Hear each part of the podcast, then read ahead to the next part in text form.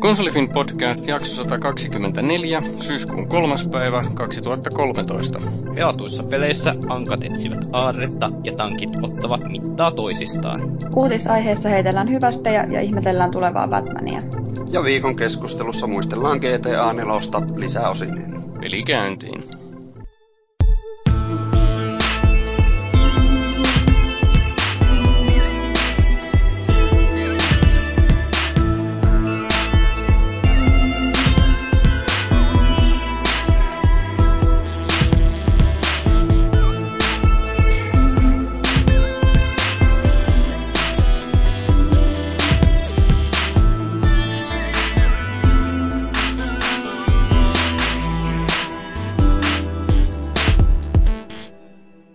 Tervetuloa Konsolifin podcastiin. Tänään aiheena on Leittytä paatijakso, mutta katsotaanpa ensin ketä meillä täällä on keskustelemassa. Meillä on Skypolaris. Josta vaan. Kuinka monessa jaksossa sä oot, sä oot nyt ollut?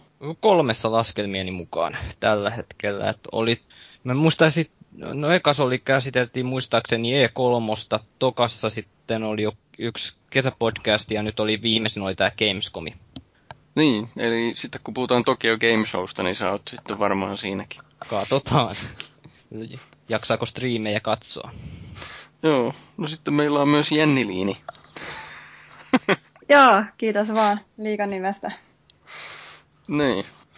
Niin, kun Krista Kososta ei nyt saatu vieraaksi, niin ajateltiin, että jos me, jos me pärjätään sulla.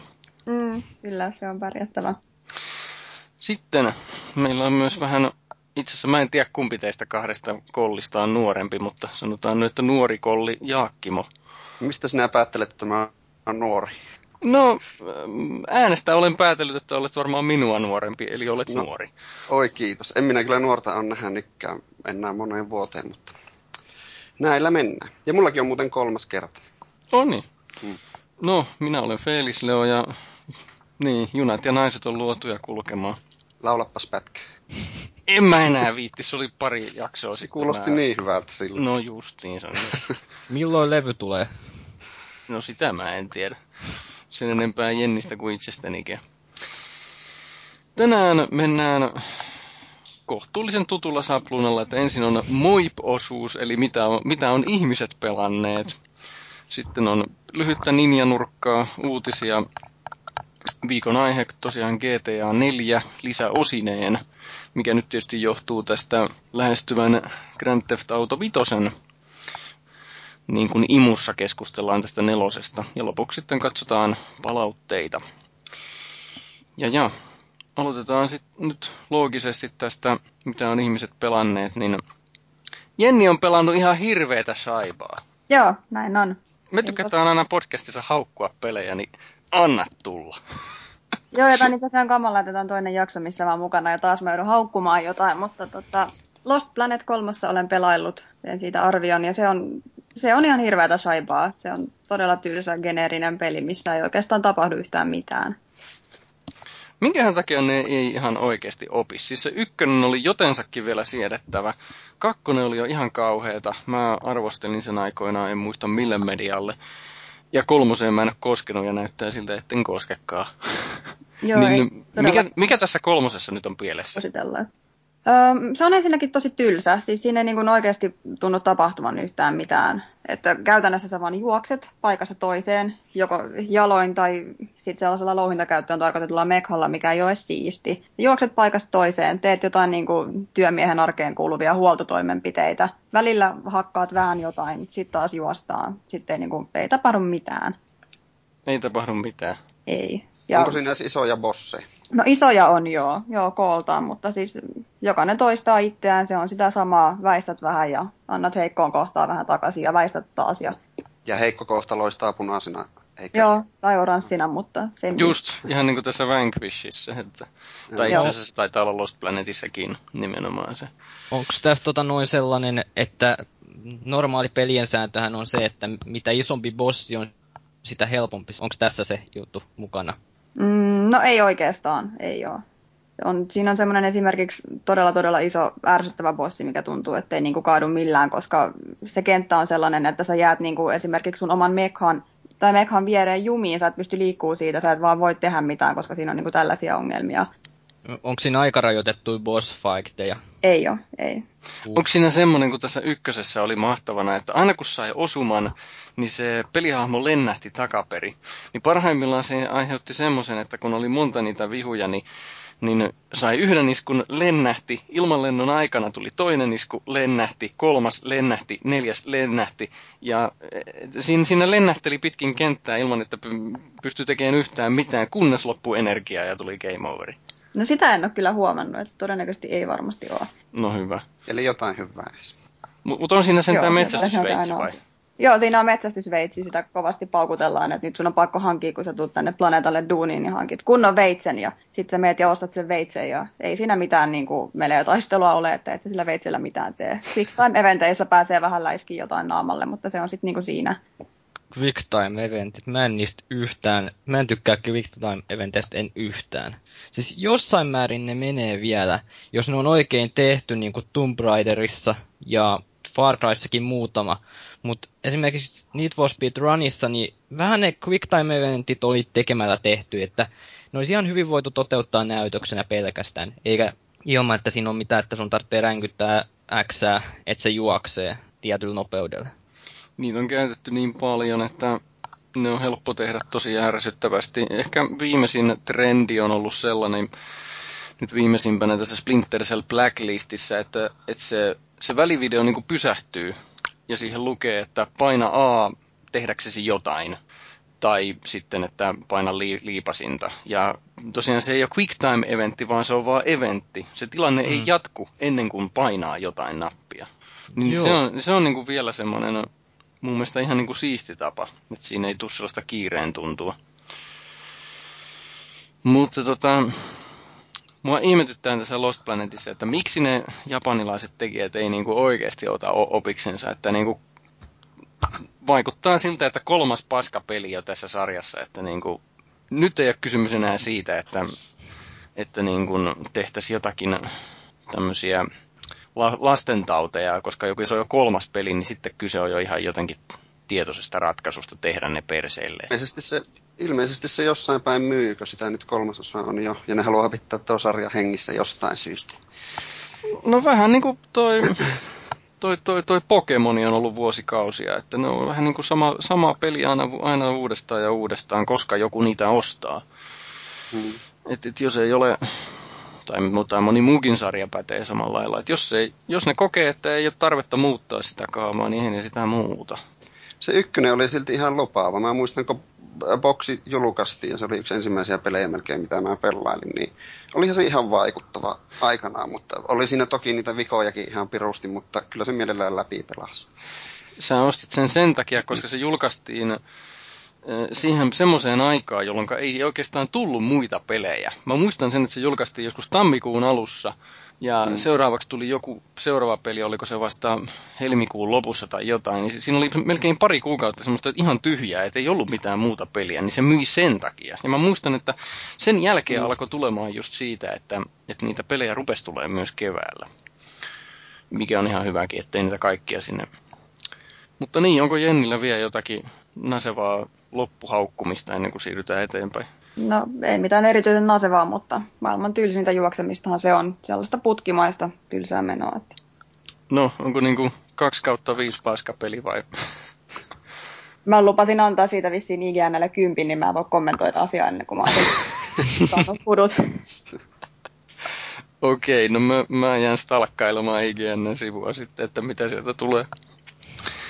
No, Skypolaris on pelannut klassikkoa, tai oikeastaan revisited klassikkoa, tai Kyllä. reimagined, vai miksi sitä kutsutaan? Kyllä. Tuossa, jos joku kuunteli sen viime podcastin, niin että mä tykkään käsin piirretyistä grafiikoista, ja mä oon pidemmän aikaa etsinytkin sellaista tasohyppelypeliä, mikä koostuu sellaista perinteistä menosta, ja olisi just tuossa käsin piirrettyä grafiikolla, tuossa alkukevässä mä kuulin tästä DuckTales Remastered-pelistä. Ja se olisi, mä oon kuullut tässä paljon juttua, että kuinka tämä on Nessin legendaarisimpia pelejä, kuinka tämä sisältää parhaimpia pelimusiikkeja ikinä.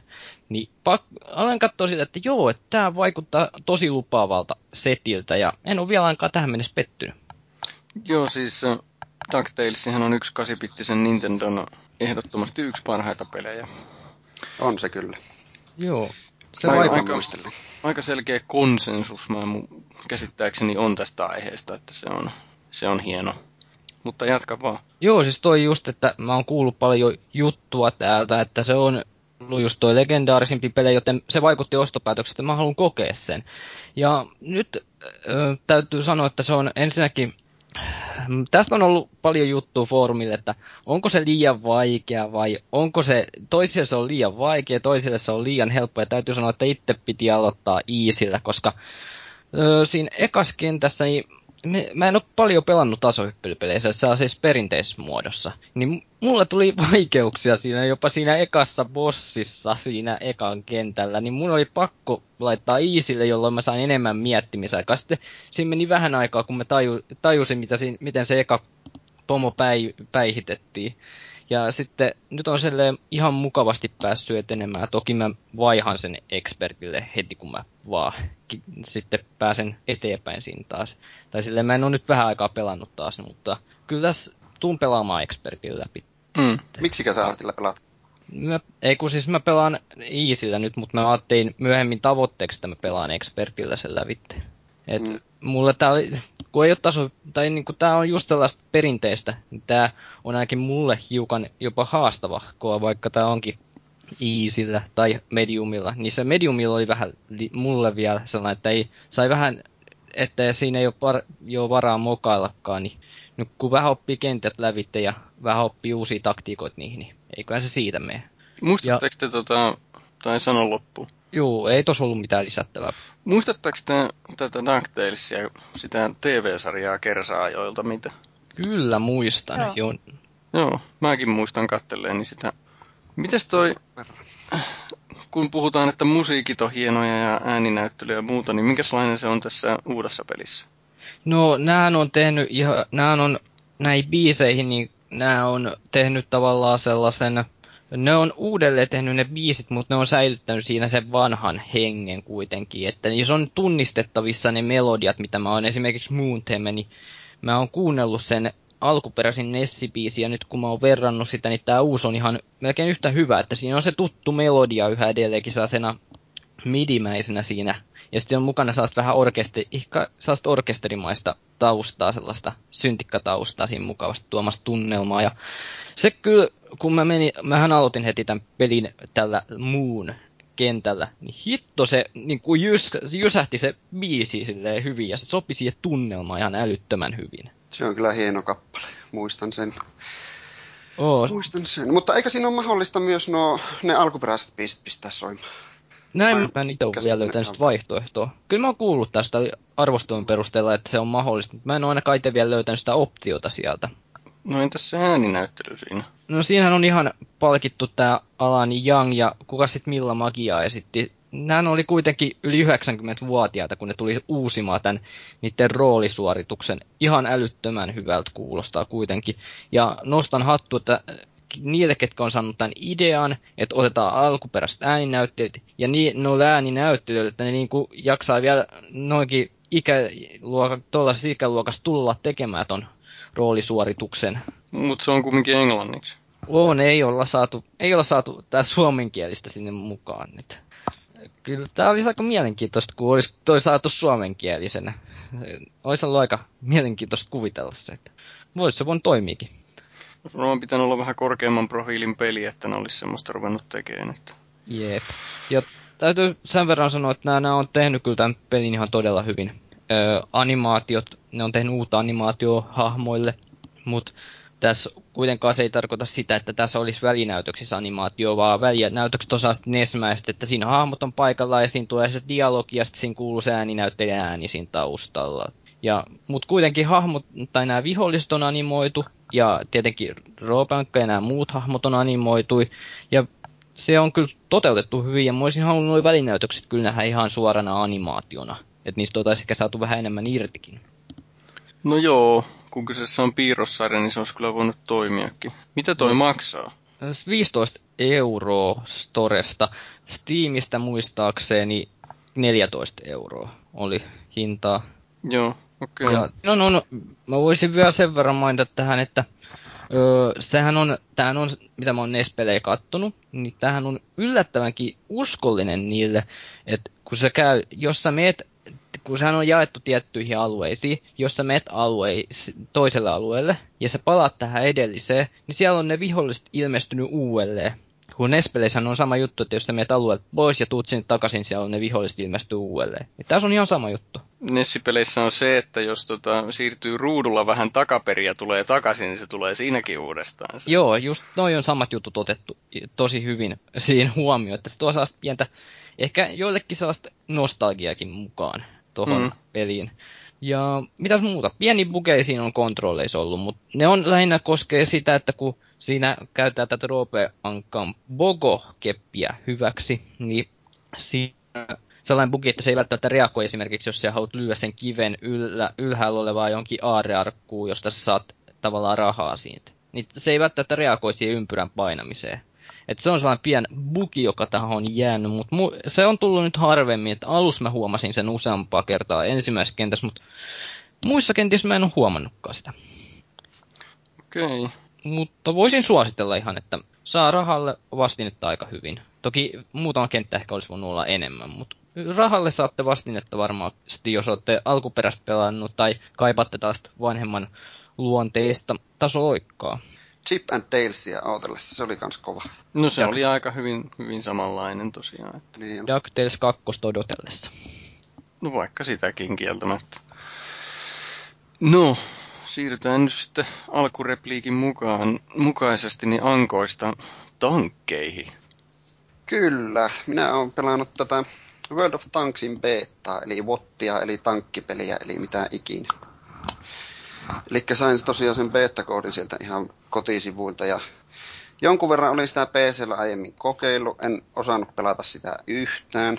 Tavallisesti aina tuli, tuli kuolema ennen kuin ehdin nähdä yhtään viholaista, mutta se todennäköisesti johtuu vaan siitä, että me osaa PCllä ja hiirellä pelata yhtään, eikä ruukaa pelata. Semmoista.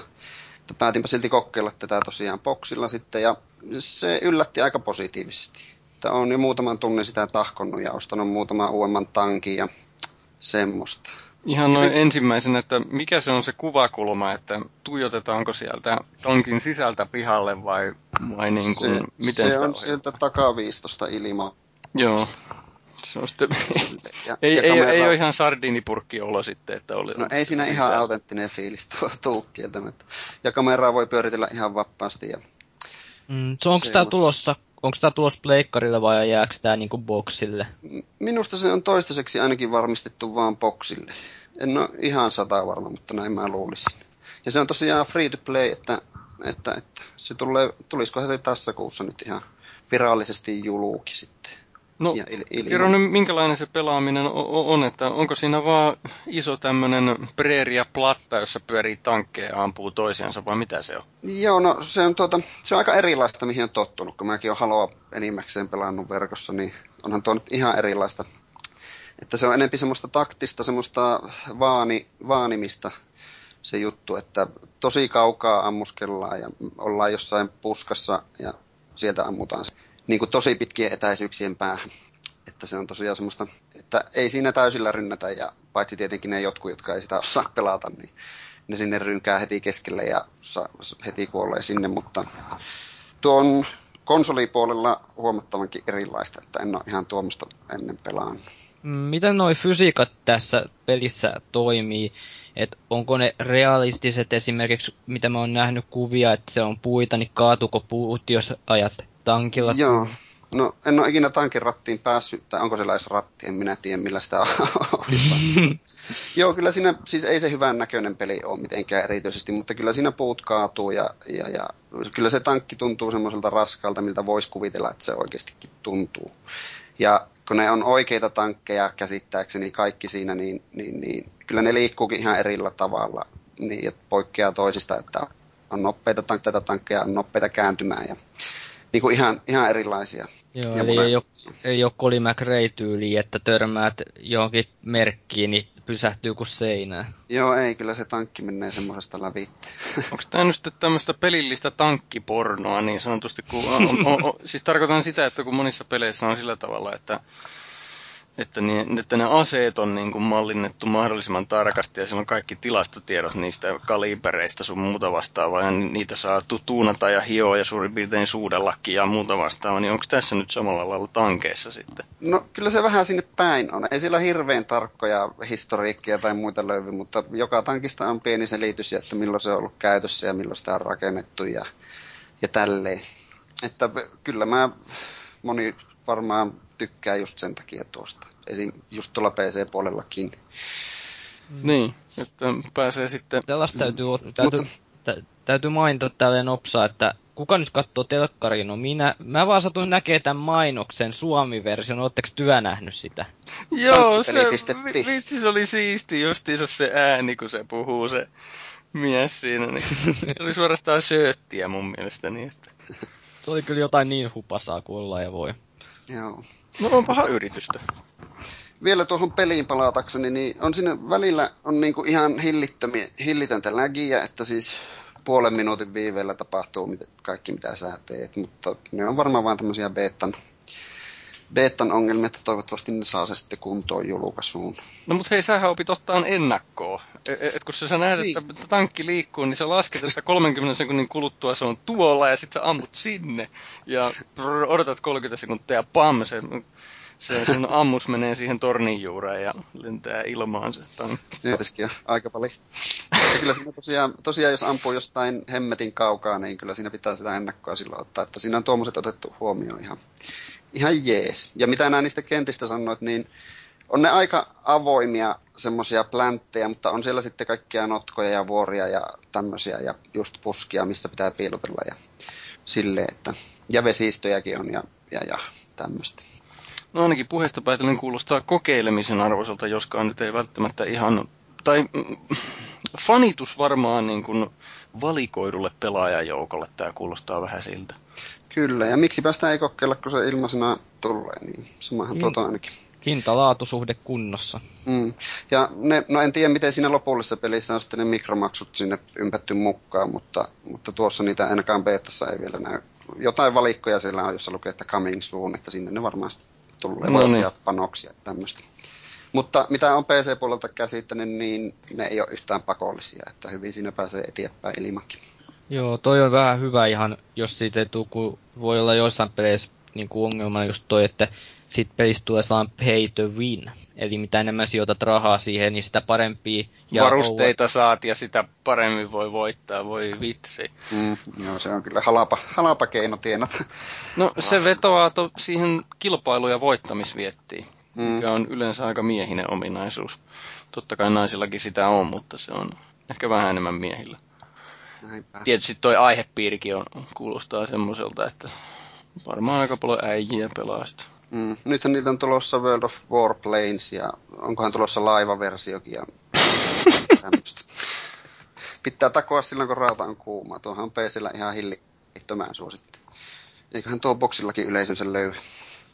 Okei. Okay. No, nyt sitten tanttararantantaa. Fellun ninja nurkka. Yllätys, yllätys. Mä ajattelin, että vannoutuneena tasa-arvon kannattajana voisi vois tota jorista hetkeä aikaa semmoisesta aiheesta kuin naisninja.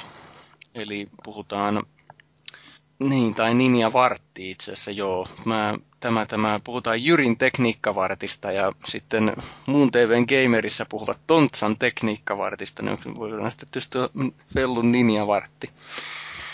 Niin tota, populaarimielikuva naisninjasta eli kunoitsista on, on justiinsa semmoinen, että se on joku vahva silmämeikki kauniilla naisella, joka on muuten pukeutunut tämmöiseen mustaan koko, kokonaan peittävään pukuun, joka sitten pimeydestä iskee pahat miehet hengiltä ja poistuu paikalta kenenkään huomaamatta. No, kyllä varmaan tämäkin on ihan mahdollista jossakin ollut, mutta historiallisesti tarkasteltuna, tarkasteltuna kyllä erittäin harvinaista. Jo pelkästään siksi, että sodankäyntihän on kautta aikaan ollut hyvinkin miehinen maailma, ja aivan erityisesti sitä oli keskiajan Japanin ninjat. Japanihan on vieläkin aika, no en nyt sovinistinen, mutta sanotaan, että tämmöinen perinteisiä rooleja eri sukupuolilla vieläkin tänä päivänä siellä No, nämä keskiajan Japanin ninjoista, niin yksi poikkeus kyllä löytyy tästä, että naisia ei ollut. Nimittäin, mitä mä lueskelin, niin sen kummemmin nyt kummallisia nimiä luettelematta, niin naisninja sai vastuun niin ninjakoulun suurmestarina. Ja syy oli se, että kun ei löytynyt tehtävään sopivaa miestä, mutta tarvittiin seuraaja, niin sitten naisninjasta tuli vähän niin kuin koulun rehtori. Ja tämä naisninjan lukutapa, eli kunoichi, niin se on itse asiassa moderni lukutapa sille ideogrammille, joka tässä aidossa ninjaoppaassa nimeltä Pansensukai, niin se merkitsee koodinimeä naisagentille, se kunoitsi, ei niin kuin naisninjaa sinänsä. Aha, kuuletteko te mua muuten? Puhelussa ongelmia. Kuule, Kuuluu kuule. ainakin tän. No niin. No niin. Okei, jatkamme. Niin tota, eli Kunoitsi on koodinimi naisagentille, niin vähän samalla lailla kun olette Hollywood-leffoista kuullut, että joku sanoo, että Eagle has landed, niin se tarkoittaa sitä, että joku paketti on saapunut johonkin, mitä odotetaan. Ja sitten toinen, mitä paljon käytetään vaikka Call of Dutyssä, että Tango is down, tarkoittaa se, että joku kohde on ammuttu. No, tämän naisagentin rooli oli hyvin usein se, että se soluttautui vaikka vihollisen linnakkeeseen, jotta hän pystyi sitten auttamaan myöhemmin tulevaa toista ninjaa pääsemään paremmin sisään. Ja nainen pääsi sisään yleensä, jos käytettiin naista, niin käytettiin siksi, että naisella oli jotain apu, avu, apuja, mitä miehellä ei ole, kuten esimerkiksi se, että menee sisään prostituoiduksi pukeutuneena tai esittää prostituoitua. Mä muistan tämmöisen aika kaukaa, mutta suokaa anteeksi, mä olen 80-luvun lapsi. Rambo 2 elokuvassa, niin tämä, tämä Rambon paikallinen kontakti oli tämmöinen nainen kuin Kou, niin se meni tota, huoraksi pukeutuneena siihen leiriin, missä Rambo oli vankina. Eli periaatteessa se oli naisninjana. Ja no, toinen tavallinen kunoitsin rooli oli sitten huomattavan karmea. Eli kun, kun oli tämmöistä vehkeilyä kahden sotalordin kesken, molemmat yritti urkkia toiseltaan niin kuin tietoa ja laittaa kaksoisagentteja asialle ja muuta, niin epäluuloinen sotalordi saattoi, kun se palkkas ninjan, niin se saattoi ottaa sen ninjan vaimon ja lapsen panttivangiksi. Vähän niin kuin vakuudeksi siitä, että hommat hoituu niin kuin on sovittu, eikä jotenkin muuten. No ovella ninja teki sitten sillä tavalla, että se antoi panttivangiksi väärän naisen ja väärän lapsen. Ja sitten kun oli aika paljastaa, että minä olenkin kaksoisagentti, niin sen pystyi ihan hyvin vaan tekemään ja oma perhe ei sitten päässyt hengestään, vaan joku ihan, joku ihan muu.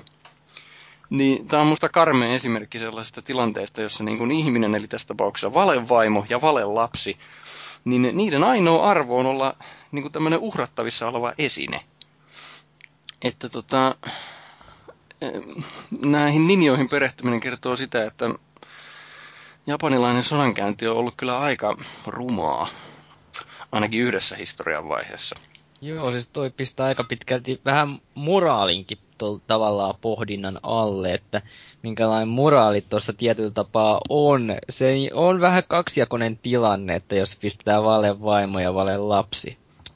Et siinä toisaalta pelastetaan toisten henget, mutta sitten taas luovutetaan toisten henget. Joo, ja vaikka näissä ninja-oppaissa ei tällaista puhu, puhutakaan, niin ihan, tai ainakaan mulla ei ole vielä tullut vastaan, niin ihan varmasti juuri kyllähän tämmöisessä tilanteessa niin se psykologinen kuormitus sille, joka uhraa, uhraa jonkun muija ja lapsen ihan vaan tehtävän takia, niin ei se nyt ihan, ihan tosta noin vaan olkaa kohauttamalla kyllä mene. Koska mä väitän, että ei ne ihmiset sen kummallisempia ole kaukoidässäkään. Mutta joku muistaakseni kyseli joskus näitä lähteitä, niin tässä nyt on tämän pienen katsauksen lähteenä mä käytin semmoista kirjaa kuin In Search of a Ninja. Siellä on erillinen luku ihan naisninjoista, eli kunoichista. O- Onko näitä ninjaoppaita, mä oon vissiin aikaisemminkin kysynyt tämän, mutta onko näitä saatavilla suomen kielellä? Ei. Ei ainakaan vielä. Englanniksi ne kaikki on. Että tämähän, tämäkin on jo suuri edistysaskel, koska yleensä niitä on ollut vain japaniksi. Tai sitten ne, mitä on ollut englanniksi, ne on ollut jotain tämmöisiä fiktiivisiä romaaneja tai jotain. Niin joo joo. Että No, jos ne myy tarpeeksi hyvin, niin miksei jossakin vaiheessa voisi tulla suomeksi, mutta ei kyllä lähiaikoina. Mutta onneksi suurin osa ihmistä kyllä osaa englantia. Että... Tai sitten nämä on hyvä motivaatio opetella. Siis tarkoitan lukemaan. Jep, se on. Mutta silleen vaatteen, että tietenkin ainahan sanotaan tällä, tälle, että että kaikkia nyt osaa englantia, mutta joskus on vaan sellaisia tilanteita, milloin vaikka iltasella haluaa vaan lukea niin kuin suomeksi jotain, niin, jotain tällaista suomeksi. E, se, se menee niin paljon kevyemmin, ainakin omalla kohdalla. Kyllä mä englanninkielistä silloin tällöin lueskelen, mutta mun mielestä yleensä kirjallisuutta kun haluan, niin haluaisin mielellään suomeksi lukea. Joo, kyllä. Siis kyllä mäkin teen ihan kirjoissa ylipäätänsäkin, että jos mä voin valita, niin mä luen sen niin kuin ihan vaan suomeksi. Mutta sitten jos mä jostakin syystä haluan katsoa sen niin kuin jollain muulla kielellä, niin sitten mä tietysti tavoittelen sitä alkukieltä, eli millä se on tehty. Että niin kuin, en mäkään valitse englantia vaan englannin takia. Esimerkiksi nyt vaikka nämä puolalaiset, nämä Witcher-kirjat, niin ne on myös englanniksi, mutta ne on myös suomeksi. No minä en osaa puolaa, joten totta helkkarissa mä valitten sen suomenkielisen versio. Joo, tuossa itse, tässä on, tästä voitaisiin varmaan väitellä pidempääkin, just että jotkut sanoo, että esimerkiksi kirja, se menettää kirjailijan näkemyksen heti, kun se suomennetaan tietyllä tapaa totta, mutta en nyt osaa sanoa kauheasti, en ole lukenut vertailuja tuosta, että onko se erilaista, jos mä luen kir- saman kirjan öö, käännöksen vaikka jostain englanninkielisestä. Onko siinä mitään eroa? No se nyt on yleensä kirjallisuustutkimuksessa, että kun halutaan päästä niin kuin oikein syvälle siihen tekstiin, niin esimerkiksi nyt, jos tämä menee nyt liikaa ohi, mutta näin nopeasti, että jo vaikkapa Tolkienia, jos haluaa analysoida, niin luetaan totta kai sitä Tolkienin itsensä kirjoittamaa tekstiä, tai sitten ehkä, ehkä parempi, ehkä parempi, mitä niin kuin näkee tietysti että jos olette rippikoulua käynyt, niin jos on joku on vaikka raamatun tutkija, niin totta kai se silloin lukee sitä muinaiskreikaksi tai muinaishebreaksi, eikä vaikka englanniksi, joka sekin on käännös. Mutta joo, tämä menee nyt ohi aiheen. Niin tota, Ninja nurkka päättyy tähän. Tän, tän, tän, tän, Ei kun Ninja vartti. ei tainnut ihan varttia tullut. No ei onneksi, joo. Mutta pidetään pieni, pieni tauko ja saadaan toivottavasti jotain luritusta tähän. Ja sitten puhutaan uutisista, muun muassa Batmania. Stay tuned.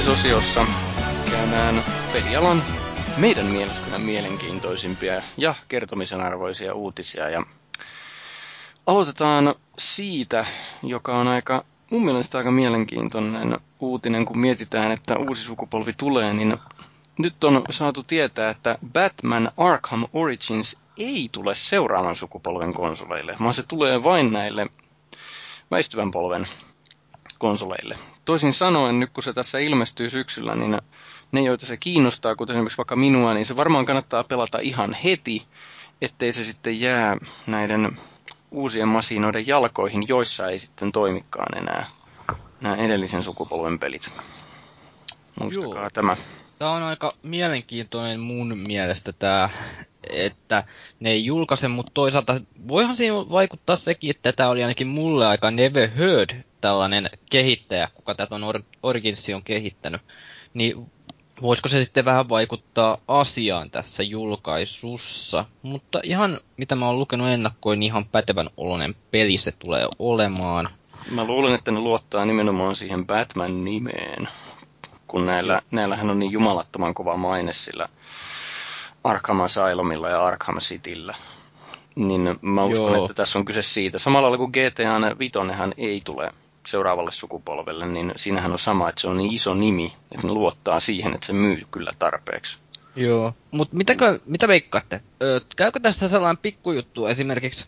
Sanotaan nyt, että te pelaatte jotain peliä vaikka ensin Pleikkari kolmoselle ja sitten jotain toista peliä Pleikkari kakkoselle, niin tulee vähän sellainen ehkä vaikeahko tunne, kun on tottunut siihen hyvää grafiikkaa ja tällaiseen osa-alueeseen. Niin mahtakoon tässä sitten tulla taas, että jos te pelaatte Pleikka nelosen jonkun verran ja sitten olette palaamassa takaisin Pleikka kolmosen peliin, niin voiko siitä tulla minkälaista sellaista lievää niin kuin sellaista että ei pysty pelaamaan sen takia, kun kaikki tuntuu paremmalta siellä tulevalla konsolilla.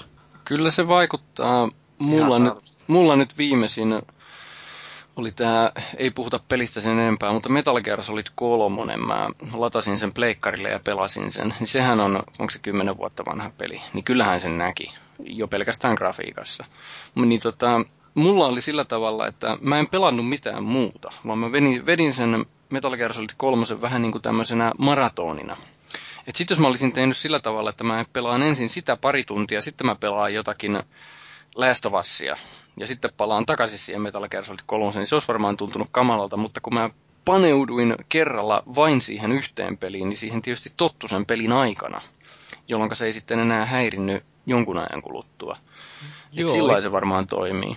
Mulla on itse, mä nopeasti vaan sivuan, että itellä ei vaan tullut tuosta etomisefektiä kyseisen pelin kanssa vielä. Toi oli ihan ilmeisesti hyvin sitten tehty, mutta olen pohtinut tätä asiaa, että miten tämä vaikuttaa sitten tällainen juttu. Kun mä osan peleistä me hankkii kuitenkin Leikka on tullut, niin saa vo- nähdä sitten, että miten toi vaikuttaa sitten siihen, että pystyykö pelaamaan vai tuntuuko se sitten niin kauhean erilaiselta. Mm. Joo. Mulla on nyt vähän semmoinen ongelma, kun tulee näitä pelejä niin kuin joku uusi Assassin, niin tuota, mille konsolille Joo. se ostaa? Että malttaako ottaa sinne Xbox 1-versioon vai ostaako sen sitten tälle nykyiselle? Mm. En tiedä, koska tavallisesti jos uuden konsolin saa, niin ei kyllä sitten enää pahemmin tuu siihen vanhaan Siihen vanhaan ei koske kyllä niin. enää sen Paitsi joskus ehkä retromielessä. Retromielessä joo, jos pitää retroiltoja, niin sitten. Joo. Kyllä. Niin, oliko jollain teistä vähän tota... Öö, nyt. Niin, Julkaisulistalla on niin paljon hyviä pelejä, että rahat ei riitä. Mulla oli toi. Tässä on nyt oikeasti, mä oon pahassa tilanteessa nyt, koska kuitenkin kun tavallaan on tulos GTA F1 2013, Gran Turismo 6, PlayStation 4, Battlefield 4, pitäisi vielä se PlayStation Plussa ostaa, että pääsee multiplayeriin. Se on aikamoinen niin kuin rahanmeno tässä. on tuommoinen positiivinen ongelma. Se on positiivinen ongelma. Mulla on kaksi suositusta. Ensimmäinen on se, että ostat ensimmäisenä sen, missä se moninpeli on tärkeä, koska siinä täytyy päästä heti mukaan. Mutta sitten semmoinen, joka on selkeästi yksin peli, niin kuin vaikka Assassin's Creed, mm. niin, niin sen voi jättää kyllä myöhemmäksi. Niin kuin mä pelasin Assassin's Creed 3, jota Jenni vihaa yli kaiken, mun mielestä se oli ihan, ki- se oli ihan hyvä. Niin, Tervetuloa tu- kerhoon. niin tota, mä pelasin sen vasta tuossa tossa kesälomalla, vaikka se tuli tosiaan, oliko se nyt marraskuussa sitten, niin ei tuntunut yhtään niin kuin huonolta, koska se on yksin peli, ei se nyt sillä vanhene vuodessa mihinkään. Itse, itse asiassa se monipeli on muuten ihan hyvä, kannattaa kokeilla. Joo, ei joo, välttämättä. Kyllä mä sen tiedän, se on se kissa- ja hiirileikki. Näin. Se ei ole välttämättä siis, jos mietitään sitä kautta, että siellä perhana porukka niin kuin, kun se on sellaista hidastemposta, niin porukka juoksee ja paljastaa heti itteensä sieltä. Joo, mutta tota, tämä menee nyt kauheasti mm. ohi aiheen. No sitten on vielä toinen, missä voi vähän mainostaa tätä konsolifiniäkin, eli Eli jos ei se raha riitä kaikkeen, niin sitten voi tehdä sillä tavalla, että ryhtyy peliarvostelijaksi, jolloin ainakin sitten osan, osan peleistä ja mahdollisesti elokuvista niin saa, saa sitten promokappaleena ilmaiseksi. Okei, tosin täytyy tietysti ensin todistaa, että on aineesta peliarvostelijaksi, mutta tämäkin on mahdollista. Okei, Batman Arkham Origins ei siis tule seuraavan sukupolven konsoleille. Mutta Terminaattoriakin on tulossa. Terminator. Joo, tuo tuli aika puskista ja aika yllättävän veto, että tämä Reef Entertainment tosiaan näköjään alkanut nyt haalimaan noita lisenssejä ihan kunnolla että Terminator 1 ja 2 lisenssit on ostettu konsoleille ja, ja tulikohan se PClle sitten myös joku Terminator-aiheinen peli. Mm. Että saa nähdä, että tämähän on tosiaan tämä Rambosta tuttu firmaa. Joo. Jota Rambo- ei siis ole julkaistu edes vielä. Jota ei ole edes vielä julkaistu, ja mitä siitä nyt on kuullut, niin se ei ehkä ole odottamisen sen, arvoinen no joo, mä oon sen yhden trailerin nähnyt ja kyllä se oli, joo. että Siitähän tuli jopa jonkun sortin meemi siitä, kuinka No. rumaa se oli se peli. Ö, Tosta täytyy itse sanoa ensinnäkin, että tämä on todella mielenkiintoinen veto, että nämä on ostanut tää jo, nyt. Ja vaikka ne ei ole julkaissut tuota Ramboa, mikä on vielä kehityksen alla, ja rupeaa, mistä se niinku raha on tavallaan tullut, kun mä uskon, että toi Rambo vei jo kehittäjältä aika paljon. Ja nyt jos ne on ostanut nämä ykkösen ja kakkosleffoja, niin onko ne ollut niin halpoi, vai onko sitten taas ne saanut jostain sitten rahoitusta sen verran paljon, että ne sais mä oon ton halpoja, mä luulen, että ja tota noin, tässä mä pohdiskelin, että mahdet- mahdettaisiko me nyt vihdoinkin kuulla ihan Arskan, että Arska astuisi uudelleen äänikoppiin äänittämään dialogeja vai otetaanko ne sitten elokuvasta vähän ton Rambon Mulla on tapaa? vähän semmoinen fiilis, että ne jatkaa tuolla Rambon linjalla ja ei tuota kukaan tuu oikeasti pelaamaan muuta kuin huumorin mielessä. No mutta eikö se olisi Jotenkin siistiä, jos, ei tässä, luottoa riitä tuo. jos tässä Terminaattorissa, niin se olisi vähän erilainen fiilis, kun sehän on se TV-sarja, se Sarah Connorin mikä päiväkirja o- o- No justiinsa. Eli siis se, että siinä pelattaisikin Sarah Connorilla, että siinä ei pelattaisikaan Kyle Reesinä eikä, eikä Arskalla, vaan siinä pelattaisiin Sarah Connorilla. Sehän on oikein, oikein kunnon asemisu siinä Terminator 2, se Linda Hamiltoni. By the way, minä annoin Terminator 2 Blu-ray-julkaisulle kympin. 10 kautta 10. Onko yhtään hyvää Terminator-peliä tullut koskaan? Ei, it, Ei ei, ole arvo, Pelanneeni yhtään ainutta. Ei ole arvostelujen mukaan tullut. Ö, Nää, niitä tuli Terminator 3 jälkeen, elokuvan jälkeen muistaakseni kaksi kappaletta PlayStation 2, mutta mitä mä oon arvosteluja kattonut, niin ei ne kyllä kovin hyviä ollut. Eka oli kuulemma ihan todella huono ja toka nyt oli jo vähän parempaa päin. Siinä olisi kyllä mytologiassa paljon aineesta sinällään hyvällekin pelille, että saapa nähdä. Joo.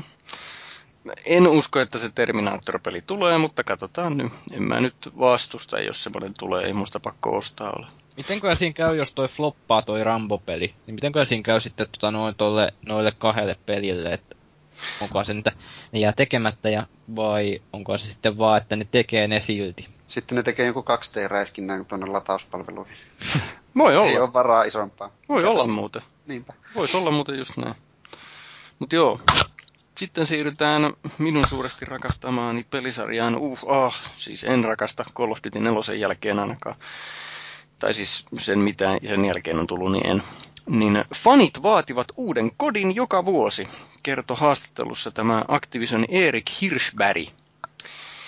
Ja tuota, niin fanit vaativat uuden kodin joka vuosi, niin kun mä nyt luin näitä uutiskes, uutista niin kuin keskustelua justiin, niin kyllä siellä aika moni sanoi, että kyllä se nyt joka toinen vuosikin voisi tulla, tai vaikka joka kolmaskin vuosi. Että mm, eiköhän kyse nyt ole vain ainoastaan siitä rahasta, että se on niin iso rahasampo, ja varmasti Activisionin kokoisellekin firmalle, niin semmoinen tietynlainen varma tulonlähde, niin kun kerran se on olemassa, niin hullujahan ne olisi, jos ei ne sitä hyödyntäisi. Mm, taloushan on sellaista, että ö, kun on kysyntää, niin silloin pitää myös kasvattaa tarjontaa. Ja nyt, mitä nyt on seuraillut, mä en ole Call of Duty pelannut, mä oon seurannut niiden näitä, nehän on joka syksy ollut aika suuri myyntimenestys, että eikö ne ole rikkonut ihan älyttömän monta tällaista ihan No Jeff- joka vuosi suurin piirtein aina joku uusi Joo. viihdealan ennätys, että kyllähän se iso on. Mm, se vaan rupesin pohtimaan tässä, että kuitenkin on Activisionilla ollut näitä suosittuja pelisarjoja jo aikaisemmin. Tony Hawkit Jotka ja, on ryöstöviljelty loppuun, niin ja Guitar Hero. Guitar Hero. Niin milloin tästä sitten tapahtuu tälle sellainen laskusuhde? Kuitenkin matemaattisesti, kun on katsonut kuvaajia, niin aika usein siinä käy se, että kuitenkin jossain välissä tulee se huippu ja sitten se lähtee laskuun. Niin me on pohtinut, että milloin tässä kohtaa sitten tapahtuu se. Jo, jos se tehdään viisaasti, niin sitähän ei välttämättä tapahdu ainakaan sillä tavalla, että se niin kuin ihan nollille putoisi. Meinaan sitä, että EAhan on vuosikymmeniä jo justiinsa julkaissut joka vuosi näitä urheilupelipäivityksiä ja Mm. kyllähän mäkin joka vuosi aina pelaan uutta Tiger Woods Golfia. Onko mulla nyt niitä kuusi tuossa hyllyssä jo? Että niin kun, se on mahdollista tehdä myös älykkäästi, mutta Guitar Hero ja Tony Hawk osoittaa sen, että Activisioni ei ainakaan menneisyydessä ole hokassut tätä, että miten se voi tehdä vähän paremmin. Tuli muuten tästä mieleen, mä olin joskus muinoin, te, kun puhutaan GTAsta tässä jaksossa, niin se liittyy vähän siihen, niin oli joskus muinoin Lontoossa testaamassa tota LA Noiria, niin se oli siellä Rockstarin toimistossa. Niin se promoheppu, joka joka siellä oli, niin se, se ei sanonut nimeltä, että se puhuu Activisionista, mutta se sanoi, että, että Rockstar ja Take-Two eivät tee sellaista, että joka vuosi julkaistaan Grand Theft Auto, koska se on menestynyt, vaan ne, ne kertoo vaan, että seuraava Grand Theft Auto vitonen, se tulee joskus, ja se on todella loistava, mutta se tulee vasta sitten, kun se on valmis. Tämä oli se heidän Joo, tuosta voisin sen verran mainita just niin kuin näin vuosipäivityksistäkin, niin itselläni on vähän harmittanut nyt viime, päiv- viime aikoina, kun on noin vuosipäivitykset on vähän siinä suhteessa vähän huonoja, kun ne jättää ne bugit sitten korjaamatta, mitä niissä on. Jep, eli Et, niillä ei ole aikaa korjata sitä. Mä oon kuullut muuten muidenkin sanovan ihan samaa. Jep. Mä voisin vaikka antaa yhden esim. tällainen kuin F1 2012. Ja mun pelikokemuksesta mä haluan aina sellaiset, että se olisi mahdollisimman saumaton. Mun ei tarvitsisi lopettaa peliä kesken, että mä pääsin tekemään jonkun toisen toiminnon. Mutta tässä on sellainen ilkeä bugi, että sä, vaikka sanotaan, että sä menet time trialiin, niin se ei anna sun varikolla tehdä mitään. Sun pitää sammuttaa koko peli ja taas uudestaan kaikki sponsorilogot ja muut laittaa taas. Ja se on vähän ärsyttävää, kun sit, kuitenkin sitä ei ole korjattu sitä bugia siinä, vaikka pätsejä onkin tullut jo muutama. Niin toi, sen jälkeen on vähän jäänytkin noin vuosi, tai taas vuosipäivitykset silleen vähän vähemmälle. Et ellei niistä jotain suurta, jotain kiinnostavaa, mullistavaa, niin mä en oikein sitten tuu ostaneeksi välttämättä heti seuraava vuonna, vaan joka toinen vuosi. Koska mun mielestä se on paras kehityssykli näihin peleihin aina. Tää muuten, että siellä on ne samat bugit, niin tota, mulla on yksi, yksi kaveri, joka pelaa, pelaa kodeja paljon ja on pelannut monta vuotta justiinsa, niin se puhuu jostakin bugista, joka on tullut kodin nelosesta saakka vuodelta 2007, niin joka kodissa on ollut se sama bugi. Nyt saatan puhua puuta heinää, mutta muistaakseni kyse oli siitä, että tuon tynnyrin, peltitynnyrin läpi ei voinut ampua. Niin, mutta niin kuin seinistä voi ampua läpi, mutta tynnyristä ei voi ampua läpi muistaakseni, siis nyt, saatan, nyt saattaa muisti pettää, mutta ajatellaan, että kyse on tästä. Niin pelillisestihan tämä on merkittävää. Pelaajat on vuosikausia tottunut siihen, että vaikka atomipommi räjähtäisi, niin peltitynnyrin taakse voi mennä aina suojaa, koska siitä ei tule luodit läpi. No nyt jos ne korjaa sen, että luodit menee hienosti läpi pellistä, niin kuin se nyt oikeasti meniskin, niin tuossa tässä Call of Duty Ghosts, niin kuvitelkaa minkälainen hirveä huuto siitä tulee, että Herran Jumala peli on paska. Tynnyri, tynnyrin läpi voi ampua. Totta.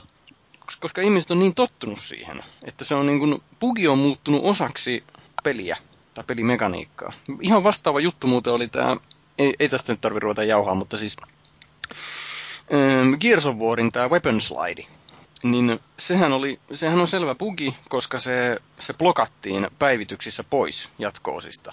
Mutta osalle pelaajista se oli niin kuin selkeä osa sitä pelimekaniikkaa, jota ei olisi saanut muuttaa, vaikka se oli bugi, koska ne oli tottunut siihen ja ne oli tottunut hyödyntämään sitä. Bugista tuli ominaisuus. Niin, just näin. Ei huono. Mutta nyt kun ollaan puhuttu Call of Dutystä, niin olemme kerrankin tasapuolisia. Ja nyt kerromme sitten Battlefieldistä. Joo, eli toi äskeinen uutinen toisinpäin Battlefieldin kautta. Eli kyseessä Lise ei lähde tekemään Battlefieldista vuosipäivitystä, vaan ilmeisesti he pitävät nyt tämän toinen vuosisyklin sitten. Toki pelaajat on kaivannut siihen koko aika, premiumin ajan koko aika kaivannut sisältöä ja haluaisi koko aika enemmän siihen sisältöä, mutta tosiaan mä oon sitä mieltä, että ihan hyvä vaan, että DLCllähän ne mun mielestä suurin osa sisällöistä voitaisiin toteuttaa ton vuosittaisen kehityssyklin si- sijaan. Ja se lehti julkaista, jos siellä halutaan jotain uutta, niin DLC ehdottomasti. Joko ilmaisena tai sitten maksullisena, mutta ei, se, ei kuitenkaan sille, että sitten tulee pay to win peli. Joo. No, historia näyttää, että tällä tyylillähän ne on, nämä molemmat sarjat on jatkanut, jatkanut tähänkin asti, niin nyt sitten nähdään, että toimiiko se edelleenkin. Suoraan sanottuna mä en epäile, että eikö toimisi. Joo, just äsken, jos toi vuosipäivityskritiikkikin mulle, niin se on vähän just päte tehdä tämä tuohon uutiseen, että ei lähdetä tekemään Battlefieldistä mitään vuosipäivitystä. Kun miettii sitten, että mitä olisi käynyt, jos Battlefield kolmonen olisikin ollut tällainen vuosipäivitys, että seuraava vuonna olisi tullut Battlefield 4, niin miten niille Battlefield 3 bugeille olisi sitten käynyt? Ne korjataan ensi vuonna. Mm. Ja se on ehkä inhottavin sanonta, mitä mä oon kuullut pelimaailmasta, just näiden vuosipäivitysten kohdalla, että katsotaan sitten ensi vuonna. Saa Joo. Hienoa. No. ei mulla tätä mitään enempää. Okei. Okay. Varmaan käyttäjät huomaskin, että Xboxille tuli päivitys. Ja siinä tapahtui sitten jotain. Joo, siinä tapahtui semmoinen snadi muutos, että tota, MS-pisteestä luovuttiin kokonaan. Ja tilalle tuli ihan tota, oikea valuutta, mikä on hirveän tervetullutta. No oli kyllä tota, Suurin osa ostoista tapahtuu siis tota, suoraan niin kuin konsolin kautta. Ja mulla on mun luottotiedot siellä, että käytännössähän se, niin kuin, mitä mä teen, on se, että mä painelen nappeja ja ostelen pisteitä, ja sitten mä painelen lisää nappeja, ja se osto tapahtuu silleen, että se ei ole sen monimutkaisempaa kuin rämpyttää jatkuvasti nappeja, mutta Siinä ei mitään Se voi olla, hu- no justiinsa niin, se voi olla vähän huonokin asia, että se on liian helppoa. On joo, ja sitten vielä niin se, että, että se hämää hirveästi, että on ne pisteet. Siis toki kun sä joudut ostamaan ne pisteet ennen kuin sä ostat jotain, jos ei sulla niitä ole tarpeeksi, niin sä näet sen, että paljon niin kuin, sulla menee rahaa, mutta silti se jotenkin niin kuin, se on aika välillä hämäävää ja se on huono asia kyllä. Niin ja mm. sitten jää aina roikkumaan niitä sadan pisteen pömpsiä sinne. Joo, millä ei tee mitään. Niin. Oliko toi yksi euro niin kuin olisi tuossa MS Pointsina? No siis 10 euroa oli 800 pistettä, eli siis 1 euro on 8 MS-pistettä, mutta niitä nyt ei tarvi enää muistaa. Kun... Joo, ei, ajattelin nyt tälleen vaan miettiä. Jäi askarruttavan kysymys. Joo. Joo, kyllähän näitä itsekin on lataillut. Että... Mitä? Lataussetelithän tulee sitten niille, jotka ei halua luottokorttia välttämättä vinguttaa, että Joo. kyllä. Lounassetelit kunnia. Joo. Musta tuo näyttää tuo, kun kauppapaikkaa nyt on selannut, mä olin sinne beettassa, dashboardin beettassa mukana, niin se, että siellä lukee 14,90 euroa, niin se näyttää isommalta kuin se, että siellä lukisi mitään 1500, 1600 pistettä. En tiedä, mistä se johtuu. Siihen varmaan, no kun se on oikeeta rahaa. Niin, Joo. niinpä. Mä oon ostaa aina jostain Briteistä niitä isompia summia kerralla niitä pisteitä. Kyllä joo, varmasti Mutta kannattaa. nyt sitten suoraan lähtee niin kuin tililtä ja näkee sen, että euroina lähtee, niin se tuntuu, mä en ole nyt raskinut ostaa pelejä minkään verran. Ja mä oon sitten taas itse vingutellut luottokorttia menemään, kun se on niin helppoa ja se on vaan sitä painallusta, että se voi olla, että itsellä sitten tulee jotain balanssia tuohon ostamiseen, kun joutuu näkemään no, sen, menee. No kyllä mullakin, niin käytin 15 euroa elämäni parhaiten, eli mä, mä latasin Man of Steel tota sen taustateeman. siis sitten mä laitoin sille mun ukkelille niin ton Man of Steel puvun, muutin sen hiukset mustaksi. Ja sitten mä ostin vielä, oliko 5 vai 6 euroa, niin se, se tota lentoon animaatio siinä. Varmaan 15 euroa maksoin tästä. Money well spent! Hieno homma, Joo. hieno homma. Niin oliko, luot... oliko luottokortilla toteutettu ostos? Oli tietysti.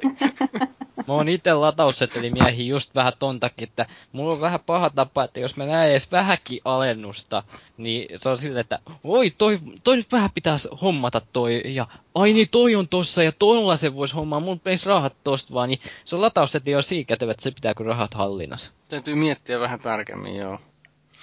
Saapa nähdä, miten nyt käy. Tässä oli meidän uutisemme. Ja lyhyen pimpelipompelin jälkeen niin siirrymme keskustelemaan viikon aiheesta.